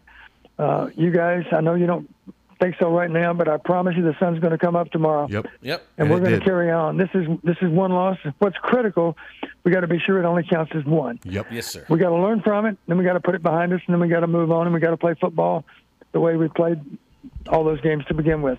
Okay. Do it again. All right, Agreed. Donnie. Do that. Thanks, Coach. We'll talk to you in a week. You Yep. bet. Take care, guys. Thanks. Well, why don't we take a quick break, refill our water jugs, and uh, we'll be back with uh, who knows what. From the Herteen and Stocker Studios in the heart of the Hawkeye Nation, this is the mighty 1630 KCJJ, Iowa City. Herteen and Stocker jewelers, making memories, making moments. 1 800 800 Rose. 1 800 800 Rose, your FTD florist, is the only number you need to know to send flowers anywhere in the country or Canada from anywhere in the country. 1 800 800 Rose. It's so easy, just remember one number 1 800 800 Rose, your FTD florist. 1 800 800 Rose. Remember, For a gift that your loved one will treasure for a lifetime, find it at our family owned jewelry store in Iowa City, Herteen and Stocker Jewelers. We can show you diamond engagement rings, colored stones, fashion jewelry, and watches. Our jewelers are on site so we can design jewelry for that special person in your life. We are Herteen and Stocker, serving Iowa City and the surrounding area for three generations. Herteen and Stocker Jewelers, downtown Iowa City, and herteenandstockerjewelers.com. Ask for Willa, Terry, Tim, or Kate. One of us is always there. Over the years, car keys have gotten extremely complex. Mike's Lock and E Keys for Cars can generate the most technically advanced automotive keys on the market today. Mike's Lock and E Keys for Cars can produce most conventional transponder, sidewinder, and remote headed keys. If you've lost the keys to your car or simply need a duplicate, call 330 9185. Mike's Lock and E Keys for Cars has the technology to keep you on the road. Call 330 9185 and schedule an appointment today. Hey everybody, it's Kevin here from Big Dog Satellite and Solar, your local TV expert, and I want to tell you about Dish TV. If technology, value, and customer satisfaction are important to you, then it's time to cut the cable cord once and for all. Upgrade your TV experience and start saving with Dish today. Drop by Big Dog Satellite and Solar on Blair's Ferry Road in front of Rockwell. Call 3950800 or visit us on the web at bigdogsatellite.com. We are Big Dog Satellite and Solar, your locally operated and trusted satellite TV experts. On an athletic team, you need team players, good athletes, superior equipment, and the best coaches available. In real estate, you need to have a good title and settlement team at your disposal. Hi, this is Steve Anderson. Whether you're buying, selling, or refinancing, you need quality title and settlement services. Consider the team at Hawkeye Title. Give us a call at 351 8600. Hawkeye Title and Settlement, the team you love, the people you trust. Don't let just anyone take care of your smile. At Diamond Dental, you can expect compassion, expertise, and a personalized care plan to protect your teeth for life. With more than 30 years of combined experience, Dr. Forbes and his staff are prepared to tackle even your toughest dental problems, leaving your smile healthy and sparkling. Diamond Dental offers a full range of general and cosmetic dentistry, as well as dental treatment options for snoring and sleep apnea. It's never too early to start thinking about what's best for your smile. Schedule an appointment today by calling 319 390 3703 or visiting the office at 5815 Consul Street Northeast, Suite D1 in Cedar Rapids. You can also visit diamonddentalpc.com for more information. Dr. Forbes is a proud sponsor of the Hawkeye Wrestling Club and the Inner Circle. Let the Diamond Dental team provide superior care for your entire family. Car won't steer? Call Premier. Premier Automotive in North Liberty offers full service mechanical auto repair work in addition to being Eastern Iowa's most trusted name in auto body repair. Use Premier for all your auto repair needs brakes, oil changes, air conditioning, diagnostics, transmissions, or preventive maintenance. Whether you hit a deer or your car won't steer, see Premier Automotive in North Liberty. GT Car, owner of Sueppel's Siding and Remodeling, offers service and quality that is unmatched in the area. At Sueppel's Siding and Remodeling, their trained professionals will install and guarantee the products used in any size job done, regardless of the project. Sueppel's Siding and Remodeling will stand behind their quality products and installation with exceptional customer service. Whether it's a window replacement, a kitchen remodel, or a house addition, our employees are committed to quality. Visit sales at sueppels.net or call 337 2246. This is Patrick Eads, owner of Deery Brothers Ford Lincoln, serving Iowa City and the corridor. Proud recipient of Ford's President Award for the highest customer satisfaction in both sales and service. Voted Iowa City's Best of the Area for New Car Dealer 2017 through 2019. Voted Iowa City's Best of the Area for Used Car Dealer 2020. Locally owned and operated, we understand the importance of community minded business. We proudly support youth sports. Deery Brothers Ford Lincoln at the corner of Mormon Trek Boulevard and Highway 1 or online at DeeryFord.com. Have you heard of the fruit truck? For nearly a decade, the fruit truck has been delivering delicious, farm fresh fruit to communities all over the Midwest. They're a family owned produce delivery company offering different fruits every month, straight from the farm to you all year long. Apples, oranges, grapefruit, strawberries, nectarines, pears, peaches, cherries, the list goes on and on. The freshest fruit you can get delivered to your town. See the schedule and reserve now at myfruittruck.com. That's myfruittruck.com. KCJJ Weather, brought to you by Plumb Supply. Plumb Supply Kitchens and Baths. Your home never looks so beautiful. It is going to be sunny and mild here today. Our high right around 75 this afternoon. The wind out of the south at about 5 to 15. Tonight, mostly clear. A little cool. We'll drop down to around 48 for an overnight low tomorrow. Almost exactly like today. Sunny, warm, 74. And then we will see a few scattered showers and thunderstorms on Tuesday night into Wednesday. Looks like things will cool back into the upper 50s to low 60s by later this week. I'm meteorologist Sean Cable on the mighty 1630 KCJJ. Right now, it's 44. Hawkfanatic.com. Hawkfanatic.com. Hawk Fanatic. it's always good to talk to Donnie, isn't it? Yeah. Well, he knows his stuff. Yes, he does, and he has a slightly different look at things than than than we do. Yeah, because he knows his stuff. yes, yes, that too. Here we go. Here Hello. we go. Here we go. Hello. Hello.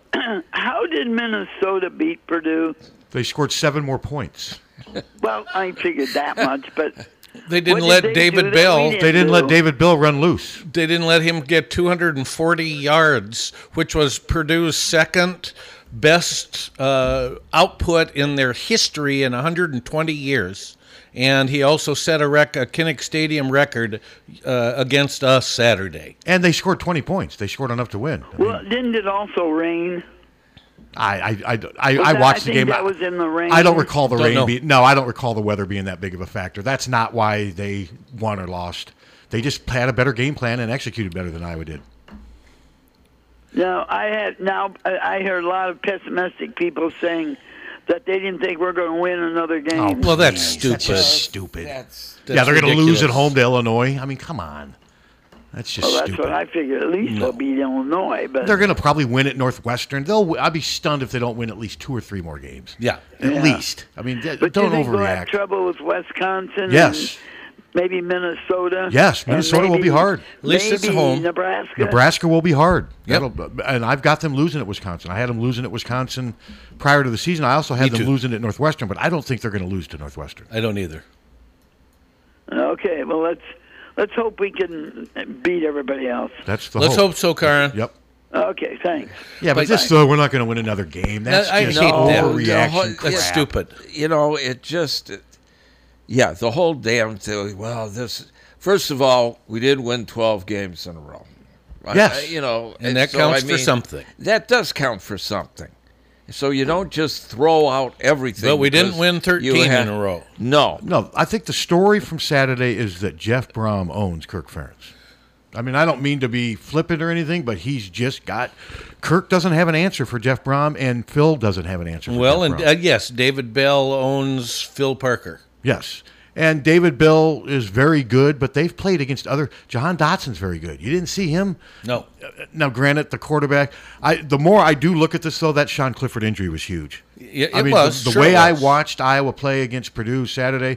I'm if Clifford would have stayed in that game, I it very well could have had a different outcome. But he got hurt, and that's football. So if he had played as well as O'Connell did. well, he was. Yes, I mean, he was. well, he was. He had 200 yards midway through the second quarter. He did throw the two picks. interceptions, but both of them were kind of. The one was he was just pressured and I, he made a bad decision. The other one, he just threw the ball downfield, and I don't think he thought Riley Moss had any way of intercepting that pass. But, but no, he did get hurt. That's part of football. It's not worth overreacting. But I also think.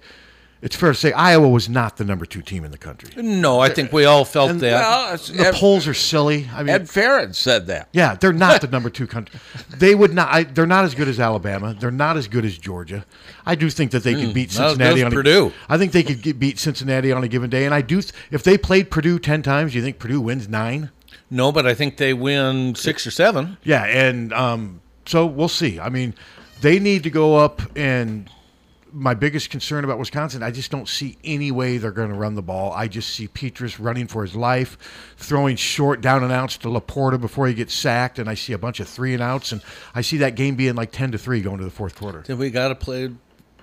You know, the thing that disappointed me, sad, I thought our game plan was very poor, both Oh, I did too. offensively and I don't normally go that way because I don't obviously. Brian Ferentz knows way more about football than any of us. Mhm. But I've watched enough football. For an example, they had that third and eight, I think, and they throw the ball to Goodson in the flat with nobody blocking in front. They're like, here, you need to get nine yards, but you need to make those four defenders.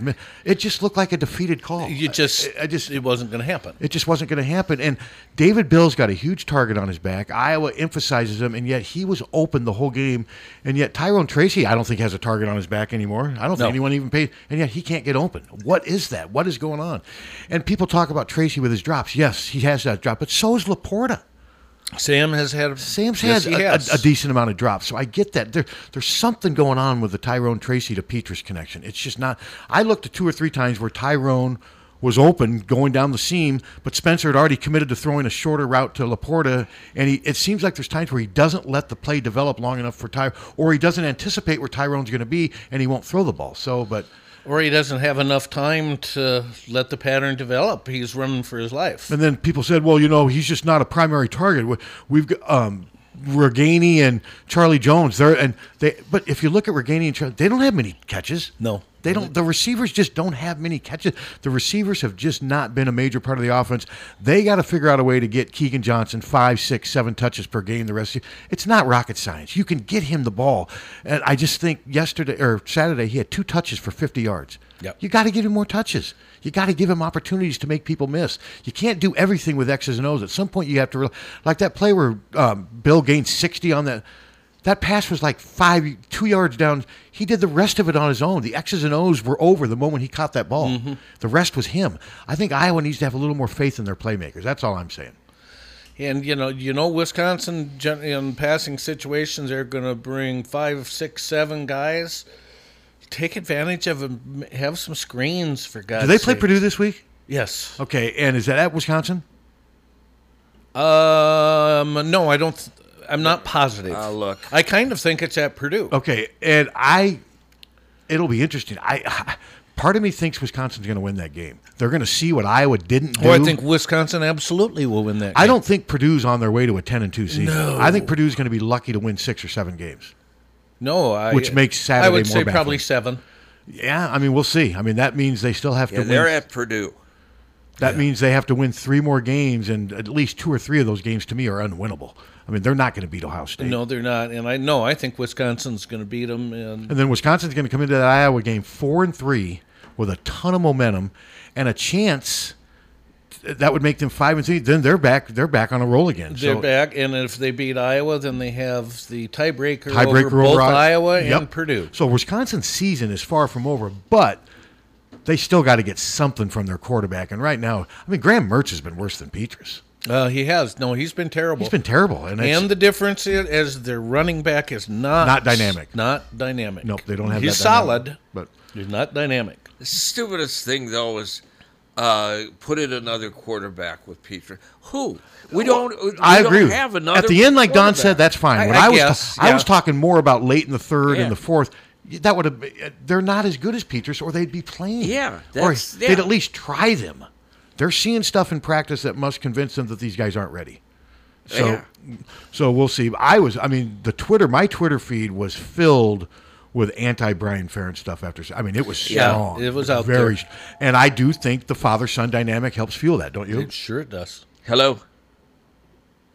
The Hawks are going to be okay. Everybody has a bad day. Sometimes Ashley Henson can only eat six Big Macs for lunch. And that's low hanging fruit. But- Uh oh, he's starting to rub you. You got to do better, is what you're saying. Well, that yeah. Pick it up, is what you're That's saying. low Yeah. hanging fruit. Yeah, he just uh, He's carried- struggling. He yeah, just like the Okay, Hawks. was did. that- Was, was that Poor the game plan. was that the Iowa offensive line right there, or was that the Iowa secondary right there? Secondary. All right, all right. yeah, really poor game plan. Now we got to have fake Ackerman's son fail.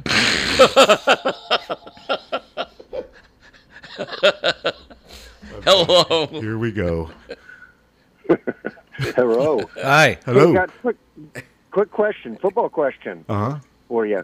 Uh, is Petras uh, checking down a lot less than what Stanley used to do? It just strikes me that he hardly ever switches the players. That me just being ignorant? You know, I i'm not sure. I wish Donnie could be here to answer that. I don't know. I do think that Nate, as he progressed, was more willing to throw downfield and take chances. Mhm. Spencer just seems like, and now at the end there when he got intercepted, they were in panic. They were trying.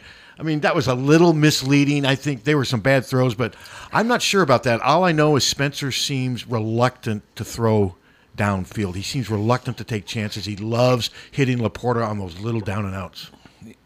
Yeah.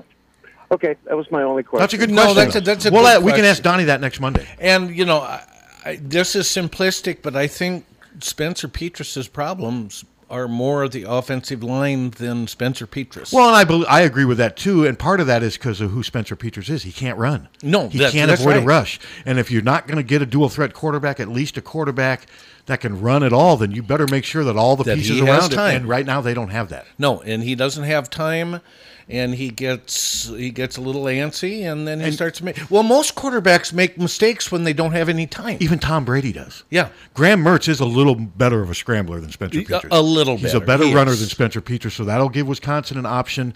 Iowa just doesn't have the option when the play breaks down of Spencer going for nine on third and eight. He No. just doesn't do it. No, they don't. Stanley did it a little bit more as he got more experience, but the thing with the sneaks is Nate Stanley was 240.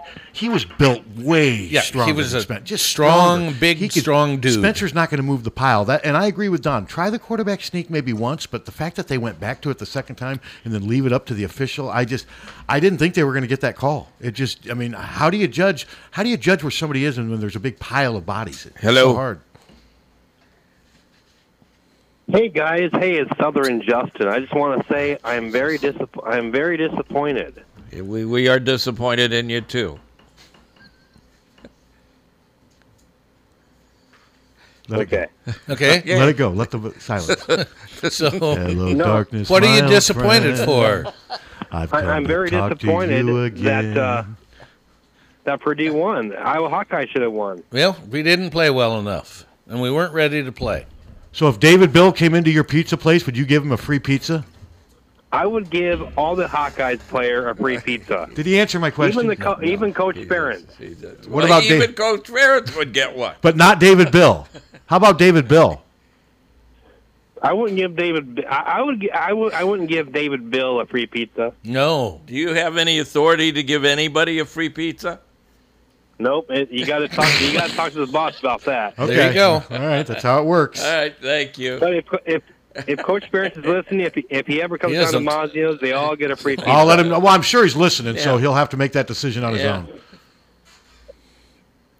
Well, you can meet Southern Justin. There you go. Yeah. There you go. All right. I think he's a Southern Justin fan. Oh, I've- without- I without- haven't asked him. I'm sure but- he is, without question. Those had two really good awkward silence moments. The first one was great. That's why I started singing the sound of silence. What do you think of that call? I thought that he should have been given the opportunity to give the menus just like Alex Padilla should have been given the opportunity at the. the I think Molly possession. looks forward to those menus. Yeah, Molly can have the menus. Yeah. Uh, I'm okay without the menus. Do you think he wanted to give the menus and we cut him off? I think so. You cut him off. I well, uh, time is uh, Of es- of the essence? essence. Yeah. Time has come today. Is that another call? I'm very surprised because Pat Harty likes them. Jesus Christ. All right, do the menus. Let's do them. I am hungry. Yeah, Let's do do the menus right now. Well, today for the Regina Catholic School, they're having a breaded chicken sandwich Sounds good. Sp- probably with spicy. fresh romaine salad and applesauce. Good. That's up the Regina Catholic School now for the Iowa City schools. Eat a your beef heart hot out, dog Todd. on bun, N- but not in bun. Not in bun, but on bun. Okay. Don't you think Todd breaded would love chicken this on, on his bun, show? apple delight cookies, calico beans, pineapple tidbits, and mandarin oranges. And for the Burlington Iowa schools, they're having popcorn chicken Yum. with mashed potatoes, garden salad, and diced pears. Yum. And that's the lunch menus on Hawks Fanatics on the Mighty 1630 KCJJ. All right. Well, there you go. Did I see? Were they making the? They were eating um, pineapple and mandarin oranges, double fruit for the side dish. I'm not sure if I would like. I've never as a been a big mandarin orange fan, and I love oranges. I love oranges. I'm not a big mandarin fan, but Uh-uh. I don't need double fruit as my side. I want something unhealthy to go along with the fruit. Don't you? Fries. I Tried to help you. Hey, we got the we got the menus today. That just adds value to this. Don Patterson and the menus. I mean, how do you? You can't lose with that. Yes, you can. Were you surprised so many fans left? I Not really at wasn't. all. That's just the No. nature of the beast now. No, uh, the, the students got the hell out. Oh, they were gone by midway through the third They quarter. wanted to go have some drinks and party. get laid. Yeah, and, there's party. Seeger. but no, the, the fans were flat too. There- There's no no question about it. Hello. Governor Reynolds was really mad about people leaving early. He said there's plenty of beer in the concession stand still. No. No, because No. they closed the beer sales at Yeah, after on. the third quarter. He's struggling. No, Yeah, not even yeah, it close. is. It's like a living, reliving Saturday. Is he more Brian Ferentz or Phil again. Parker right now? it's like reliving Saturday. Yeah, he is. He's just Yeah. and, and it's not getting better. He No. keeps trying to call a play. No. And we now, what if KGYM challenges us? Now, how do we ans- answer? That's him up to you guys. That's Yeah. up to you guys. Yeah. But that's two bad ones for fake Ackerman. Yeah. And you know, right now he's re-strategizing. He's sitting there thinking, "What can I do to make these guys laugh?" You think that's what he's saying? Well, he should be going back over his material, back to the basics. Yeah. Back to the drawing board. So you got uh, fake listen. Ackerman, Brian Ferentz, and Phil Parker all going back to the drawing board. Is that Yeah. what we're saying? Yeah. And then meanwhile, Southern Justin continues to just purr along. You know, he's on. He's on his game. I must. I was really Yes. disappointed uh, Saturday with our our defensive game plan. I mean, it was Oh, the def- ridiculous. Yeah, I we mean, David. were bad everywhere. David Bell was, but when Koerner came out and said, "Well, our strategy was to to never let David Bell get isolated on single coverage," and I think we did a pretty good job. Um, Well, not even close. Not even close. He was. I kept saying to myself, "Why is he always just having? Why is Hankins just guarding him every place?" We thought that Terry Roberts was going to be exposed, but Iowa made they Iowa. Phil Parker doesn't always do this either. He basically said, "Matt, you're going to follow." David Bell wherever he goes, but unfortunately he didn't give him any help. And it's not as if David Bell was making circus catches out there, or that O'Connell was throwing in incredibly tight windows. He No. was wide open. He was wide open, and then and the long one, the sixty yarder where he ran, that was just David Bell making a play and Matt just being a step out of position to make the play. Had he tackled him there, where and that's also the play where Matt got hurt. That's Yeah. where he landed awkwardly on his right shoulder, but they left him in. You could tell he was sort of dragging his arm the rest of the game. But like I said before, you don't have a backup that's better than a injured Matt Hankins. Apparently not. Yeah, apparently not. So, but How many uh, in our audience left after that second uh, fake Ackerman uh, call? and we can't blame them. no, not at all. They pay a lot of dollars to listen to this show. I will say, Kinnick was almost empty by the time that game ended. I No, mean, it, was. empty. And I, I get where Donnie's coming from, but you know, it's a symbiotic thing. I agree. It was weird though. They rushed the field in both weeks, and they just went in different directions. One week they went to the field, and the other week they went Away to the, from the field. That's what I and I did my power rankings. I had I moved Iowa down to sixth, and I moved. I I, I could not in good. I still think ultimately Iowa's going to end up being above Purdue. I do, Right now though, you have to put Purdue above Iowa. I, I guess. I mean, they're four and two. They've got one loss in the conference, and they were vastly superior. But I still put Iowa ahead of Minnesota. I can't rank Iowa below both, even though. And the reason I put Purdue ahead of Minnesota is Minnesota still doesn't have that big signature win on the road. They did win at Purdue, but that's not a signature win. No. Iowa, Minnesota, and Purdue though, that Minnesota game is going to be tougher than we think. It is. Well, they're all going to be. To, Illinois, we should be able to handle. Illinois, North now Northwestern there, and with the Fitz factor. But if they're behind Northwestern twenty to fourteen going to the fourth, I'm going to be disappointed. They're better than Northwestern. Northwestern, yeah, they are, but the Northwestern's getting a little bit better too. Yeah, they held Rutgers to seven 21-7? but, but I think Rutgers is, is in free fall now. They don't have an offense. That Noah Vedral, there's a reason he transferred from Nebraska. He's Yeah. not. He's just He's not, not very good. He's just not very good. No, he isn't. Schiano needs to get his own quarterback in there. Rutgers has what lost four in a row now. So we'll see. But Northwestern, they're three and three now. I mean, they've got like, and Fitz is the master motivator, and he's has he's had Kirk's number, but in different ways than Brohm. Fitz has it more from an emotional defensive standpoint, where his defense always seems to rise. But he doesn't have Paddy Fisher and Greg Newsome anymore. No. That defense isn't No, he as doesn't. good. So, but yeah, this stuff will never win another game. Just stop with that crap. I hate that. There's no reason to say that. You know, when No. 12 straight 12 lose one game and then oh, they're not going to win another game. and the schedule's not that hard. No, it isn't. They don't have Michigan. They don't have Michigan State. They don't have Ohio State. The schedule's pretty easy. Hello. Hello. Hey. Um, talking about um, the Minnesota Purdue game a little bit, you guys.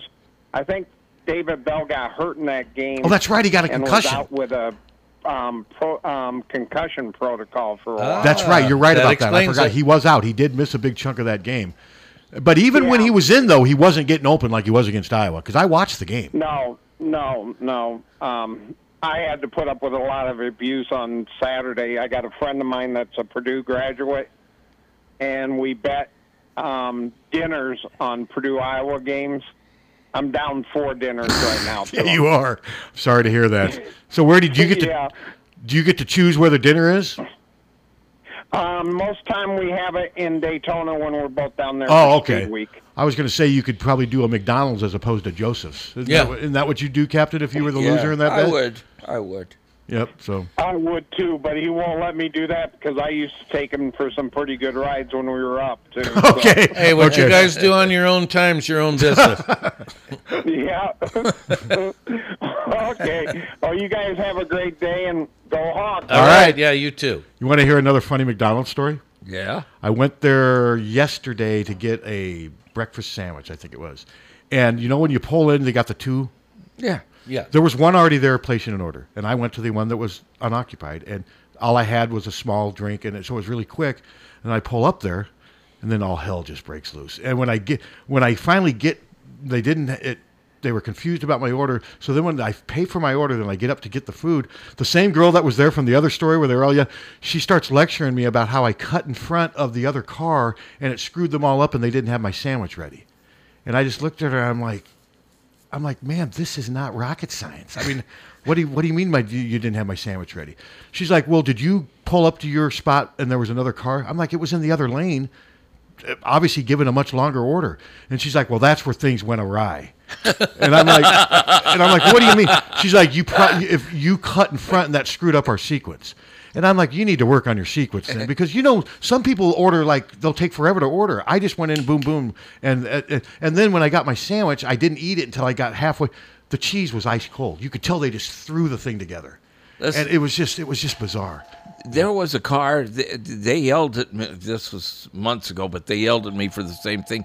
And the car was just sitting there. Well, some people take forever to order. Yeah, but then they just sit there. They don't move forward. But you would think when the the order that just pays in the window, they Yeah. see that one. Okay, hey, the, the Yes. guy that ordered the one thing's ahead of the other car. But it was it was just she was so cute lecturing me about it though. It's the same girl that was telling everybody, "Be quiet. We'll figure this out." And it was just it was just kind of funny. But she kind of scolded me for cutting in line. Well, I got torqued off. I Oh, I did too, and my yeah. cheese was cold. And this was some guy, uh, but the car was sitting there. You know, Why what should are you, you wait? supposed to do? You're not I'm supposed- not. I don't n- counting who's making what. and it was my first time ever ordering a McGriddle. Yeah. No, Oh, McGriddle no, those suck. are nasty. Terrible. Yeah, no, Amy, they- Amy will get them, but no, those are horrible. No, nasty. that's terrible. They're And then you got to hold the thing, and it's goopy. It was just not good. I'll Hello? never get it again. Hello, guys. How you guys Hey, doing Steve. Good. Steve. Hey, a couple of things. One, I think that you know we talk about quarterback, but I, I look at line, offensive line. Of course, we don't have the veteran line that we usually do. Of course, we have a new offensive line coach. I think that's a bigger deal because when you have that, it's always in the trenches. I think sometimes it gets forgotten about that. Oh, I agree. I Well, we- agree. We lost in the trenches big time, both offensively and defensively.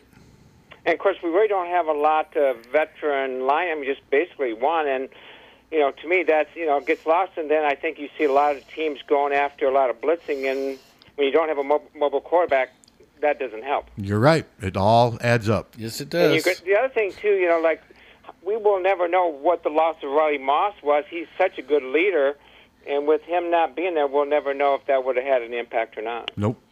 I mean, that probably would have helped. I mean, obviously he's a starter for a reason.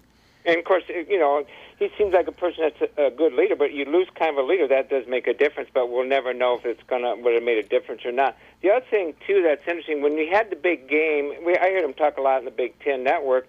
When you have a big game like Penn State, we always hear about these games with these letdown after a big win, and who knows if that it just happens. But it's just weird how one minute you have a big game, and then sometimes you don't have a letdown, and who knows if there's anything to that or not. Yeah. No, good point, I Steve. hear you. So good show, thanks. All right. Thanks, man. I tweeted that Don was said he was disappointed that so many fans left. Here's a response from a, a guy, and I can't. It's hard. Iowa was awful. The offense was awful. The defense was awful. The coaches were awful. Would you stay for a movie you paid to see if it was awful? The players probably didn't want to stay either. I mean, Well, I don't agree clear- with the last part of that, but Well, they didn't look like. have they you ever did. walked out of a movie theater midway through a movie because it was so bad? I don't believe I have. I don't think I have either, but I haven't been to a movie since the last I movie don't I saw. was- remember. I think I did, but I don't remember don't- what it don't was. I but have. I ordered a damn movie. Uh, uh, t- both. But that's Jan different. You're at home. It's easier to get away. Oh, You're- yeah, but after you spend like well, true. Yeah. I have not been to a movie theater since 2003. Tree of Life. What Oh, I think we've been to FilmScene three or four times in the last couple. I haven't been one since since COVID. I think the last movie I went to was Alien versus Predator, and I went. I took my nephew to Alien versus Predator. 18 years ago. Yeah, something like that, and I haven't been back since. Wasn't it the odds for prior the, to that? uh, I think it was Blazing. the Saddles. Predator had the- No, prior to that, it was. Um, I hadn't been to a movie since 1982. a Did you go to. DraftKings and place a No, bet on, I did on not. Predator? I did not. Hello.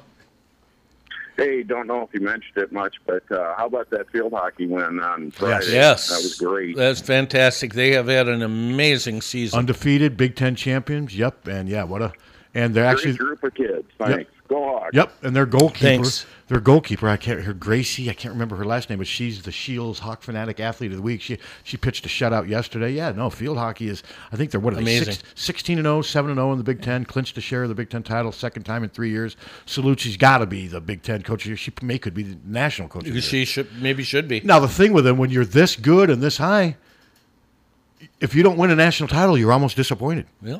I mean, but that's the pressure of being that good. But no, great job by the Iowa field hockey team, and I was glad we had Dallas Jones out there covering the winning goal on Friday. He actually got video of it, drove a lot of traffic, and I think it's helping. To, I mean, this field hockey team is catching. They had over 1,200 fans at the game Friday. They're That's catching the imagination of fans. It's great. That's one, something that's been real interesting is uh, they uh, announced these teams, you know, in the stoppage of play at the football games, you know, the soccer teams and the baseball team and the uh, field hockey team. And it's amazing how well all of these teams are doing. hmm No, it is. I mean, this is a good time for Iowa athletics all around. I mean, I like we said before, this is as good as we've um, had it in a long time, maybe since the mid '80s. And I did hear from Quinn Early's PR people. They got back to me in the afternoon and sort of kind of blamed him and asked if he could come on right now. It was like 2:15 in the afternoon, and Threw him under I just didn't respond. I mean, No. it's not like we're on the radio all day. Threw him under the kind of bus. threw him under the bus. hey, we put it on his docket. He knew all about it, and you know, Yeah. so- What are you going to do? stuff happens. That's great. It's his fault. And then we do have Wednesday. Sasha Schmid and Alexa Noel will be coming on at ten o'clock to talk about tennis. They, I was hosting that big tennis, Yeah. tur- uh, big tennis meet or tournament this weekend at the tennis. They got a great. Have you seen their tennis facility? I have not. Oh man, their tennis facility. It's really nice. I mean, I, I was pretty. Is it much, down there off Mormon Trek? It's right by the Hall Yeah. of Fame. Yeah. yeah. Okay. I, I was. nice. I haven't seen it. Their their facilities are pretty much up to date on everything now. Well, I can tell you, I have not seen the football complex yet, and I'm going to see it for the first time on Thursday Very for impressive. our Donnie Patterson class. It's very impressive, but it's nothing that nobody else has. Iowa Yeah. needed to get that to, Uh-huh. to catch up. It's yeah, it's a lot different than the bubble. I mean, I remember when the bubble was progress. Well, the bubble was cutting edge for a while. It was for a while. Remind remember when that big wa- balloon landed on Gilligan's Island? yeah. That's what, and then Gilligan punctured it. It was a weather balloon. That's what the bubble reminded me of. No, me. it did. Only it was never even. Why No. would Gilligan puncture it? How stupid! because he thought that? it was a he thought it was a giant centipede. I believe. Jesus Christ! He thought it was a giant what monster. kind of writing Oh, is that? Yeah, I mean, can you believe? You're stranded on an island. Uh, hot air balloons there that could take you off the island, and he punctures it. Yep, because he thought it was a big centipede. If Okay, I'm not mistaken. what Great happens if he gets off the island? End of series. Yeah, Okay. that's a good good point. Yeah. Yeah, they could have gone back to Hawaii. And Well, like- they ended up going back. I mean, Gilligan could have become like a drug addict, and it could have been completely you know, went the other way. Very seriously, Rescue from Gilligan's Island is one of the most watched, and they've got now seen- new movies and everything on Tubi. It's one of the most watched movies on Tubi. You couldn't pay me to watch that. or Return to Mayberry. Oh, uh, Thelma Lou died. Yeah, we talked about that during the break. Yeah. She's the all that's left now are Ronnie and Clint. Yeah. They're the only ones left from. And that now show. nobody will remember it because it's the day that uh, Colin Powell died. Yeah, of This COVID. is true. No, he was he was compromised. he had a lot of he had blood cancer. Yeah, he had a lot of issues. and he had Parkinson's. So I mean, yeah, he it was going again. But COVID obviously didn't help. No.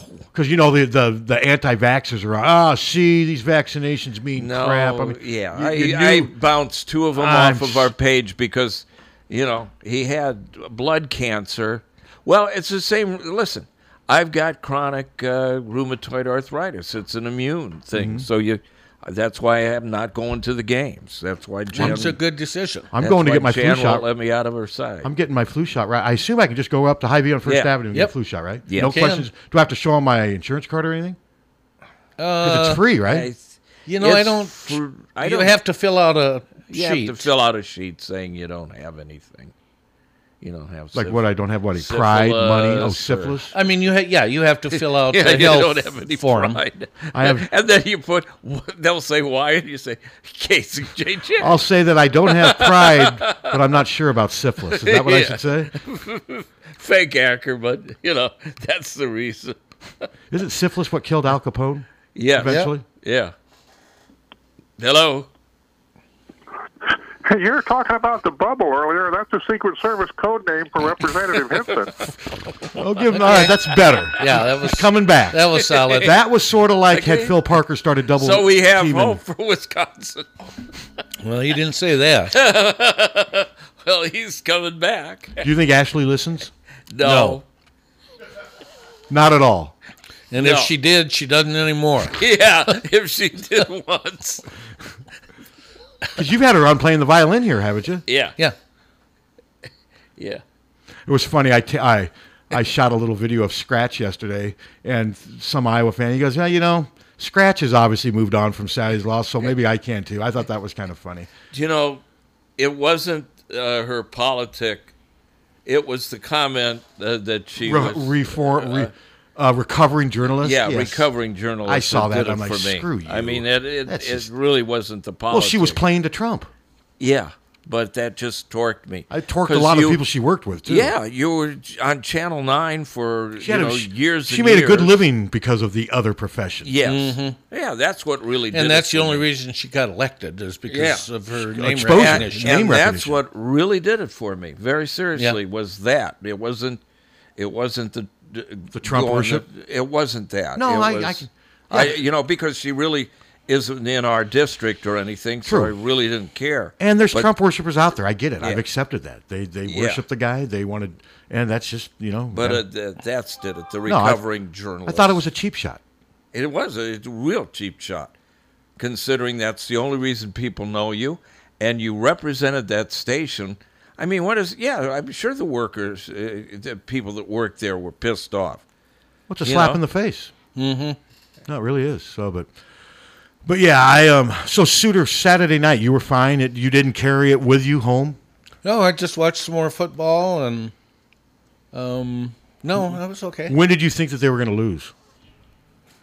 Extremely early on. Because you had them winning like 31-14, didn't yeah, you? Yeah, extremely early on when David Bell had uh, a couple sh- passes where he wasn't even close to being defended, and I knew we didn't have a plan for him. God, he's good. He is, but he's not that. He's not doing that against anybody else. Well, he is. He averages eight catches a game. So, but he does doesn't average two hundred. Well, no, I mean, but he's had many games over 100 yards. Oh, I mean, yes. he torches, pretty, but they don't systematically beat a team the way they beat Iowa. No. I mean, they're barely going to be a 500 team this year if they stay 500. And but they've had the I think the four and eight team beat Iowa. Yeah. The team last year that went two and four beat Iowa. So Purdue doesn't have to be good to beat Iowa. That's what's kind of discouraging. not. Discouraging. That's what's sort of discouraging about it. But like I said, the two games I worry most about now are Wisconsin and Nebraska. Minnesota, I'd worry more if it was there. Yes. But it's here, and I think that'll be a big difference. And Minnesota's down to their third team running back, but by God, they don't miss a beat. And we should be able to beat Illinois. Yes, they don't miss. Minnesota just doesn't. They they continue to run the ball. Their offensive line is really good. Hello. Uh, make Quinn early, be early. What? What? That sounded like Otis. He said, "Make Quinn early, be early." Was that English? I don't know. Yeah, I I don't know. really Jesus. thought of disconnecting this line. Can you imagine if we had no calls? It'd I know it. I Be set in you the up. gym class. Say it. Well, we couldn't have Donnie. oh yeah, we couldn't have Donnie.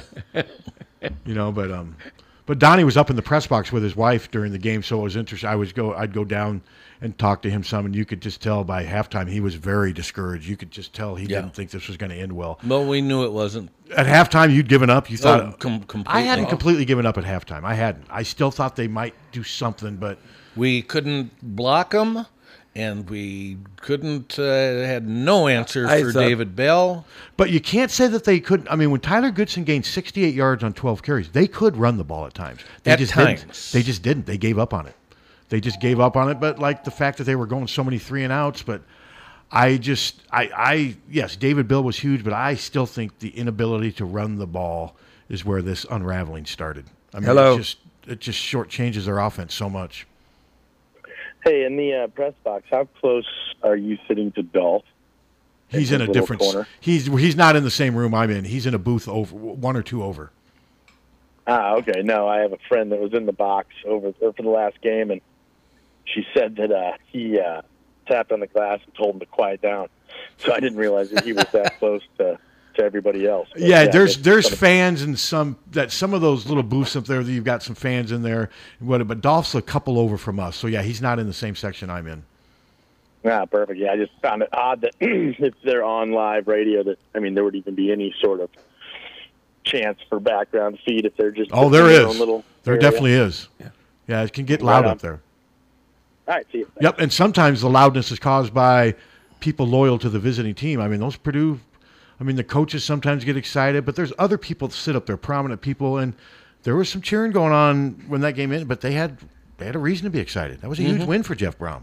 Oh, huge! He needed that. They were struggling. I mean, this was a team that had scored 13 points in each of its last three games and had lost two of them. So it's not like what happened Saturday was just a continuation of Purdue dominance. This- No. it was almost like an aberration. It's just like I said. I go Purdue. I wrote today in my picks that um, Purdue would be Alabama if they could play Iowa every week.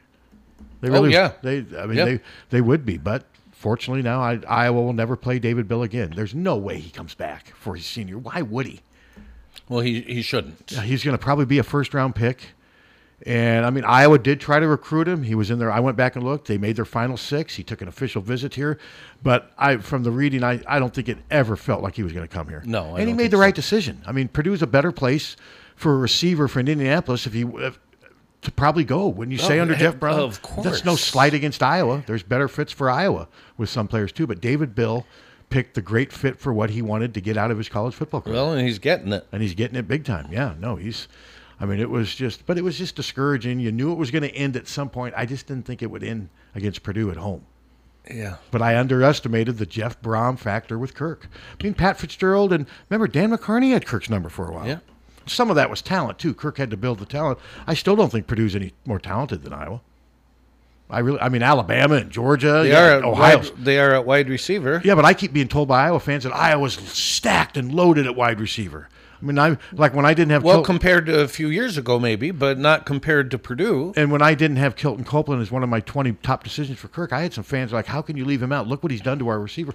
Iowa's receivers are have been mostly a non-factor. Yeah, year. they're imp- they are, appear to be improved, but they. Well, I don't think these the guys quarterback doesn't get the ball to him. I don't think these guys are any better than what Brandon Smith and Ihmir were with Well, Nate maybe Stanley. not. Yeah, I mean, maybe in not. 2019, I think the receivers have gotten worse since 2019. To be honest with you, That, that's fair enough. But I just, um, you just got, you can't read too much into one loss. And the nice thing is, Kirk won't. Kirk will move on. He will move on. They'll be ready to play at Wisconsin. That doesn't mean they're going to win. I mean, I just. Well, I didn't feel they were ready to play Saturday. They didn't look ready to play, Uh-uh. and I know some people are like, well, just the let the letdown crap. I'm so sick. They never came back down from the earth. From the they played 12 games. They've had COVID. That letdown crap. Yeah, I, I hate just, that narrative. You know, they lost. A, they lost a game. That's sliding Purdue by saying, well, Iowa just had a letdown. That's Yeah. bull Well, crap. Purdue played a beautiful game, And they, did, have two weeks to prepare. That They matters. did. But you know, Well, but it isn't going to show for Iowa. Lots of teams have two weeks to prepare for Alabama and Georgia too, and it doesn't mean anything. No, it isn't going to show for Iowa against Wisconsin. It probably won't. I'll well, mainly, especially if they can't run the ball, and I have no hope at all of them being able to run the ball. I hope I they prove me so. wrong, but right now Iowa's offensive line, and, and everyone talks about the talent, whatever. Well, Wirfs and Alaric Johnson were uh, Alaric Jackson were on that offensive line in 2017 that couldn't do anything at Wisconsin. No. Was a freshman, but he was still starting, and they couldn't do a thing against Wisconsin. And Louis Chenal, I mean, they've got sound. Doesn't he sound? Louis Chenal sounds kind of like a Yeah. a perfume guy, oh, doesn't he? He does. He's, he's one of those. He's really good. Yeah. He is really good, and I just don't know if they can contain him. And and if they can't run, and they're putting pressure on Petras, and they're loading the box, it could be a long day.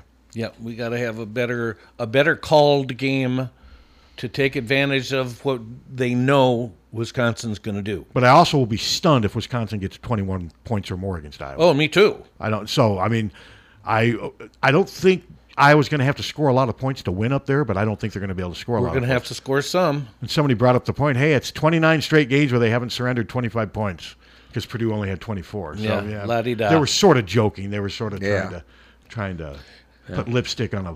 What's that saying? Put lipstick, Lipstick on a pig. On a pig. Is that what it Yeah. is? Yes. Okay. So, but I think we're going to need uh, a special teams special teams points, maybe defensive points, and some offensive points. and Graham gonna- Mertz is going to have to throw two or three interceptions, which he very well could. We're going to have to put some heat on him. Yeah. If we put heat on him, yes. If we put heat on him like we did o- O'Connell, we're we're not going to win. No, O'Connell had all day to throw. Just all day. And Iowa was rotating linemen. It was just a matter they just couldn't get past the Purdue offensive linemen. It was Uh-oh. just a good all around performance for Purdue. Yes, it was. And they were ready. But it was weird to go from a field rush to looking up and seeing just hardly any fans in the stadium. But I looked up with about three minutes to go in the game, and there was probably less than ten thousand people in that. Were you still there? Yeah. Yeah, there was probably less than ten thousand people in that Well, stadium. I think you're probably right. And it was just and I'm not knocking the fans. I I understand No. Don's point, but I don't. Well, I'm not yeah, saying i disagree with Don, it- but it I, there's does two screw- sides. It does screw the team. It does hurt the team, but like Tom said, hey, uh, sorry. some of those fans are paying 120 dollars, 130 dollars for those two tickets. Absolutely. And if they don't want to stay there and they want to beat the traffic, or if they want to go start drinking their misery away, I it's hard to argue that. You've got to give people a reason to stay. And students I'm leave sorry, everywhere. That's the way it is. Students leave everywhere. Penn State was kind if they're losing, they leave. Yeah. and that's being a student. You know, there's there's And if I was to- if I was driving back to Spencer, would I want to stay for the last ten minutes of that game? The answer is no, I wouldn't. Let's wrap her up. God, is it already? Yeah. Wrap Wow, it it's 11. up. Thanks again to Don Patterson. Great stuff. And we will have Donnie on again next Monday to talk about everything that went on in the week without Iowa playing. We will, and coming up is Molly Suter.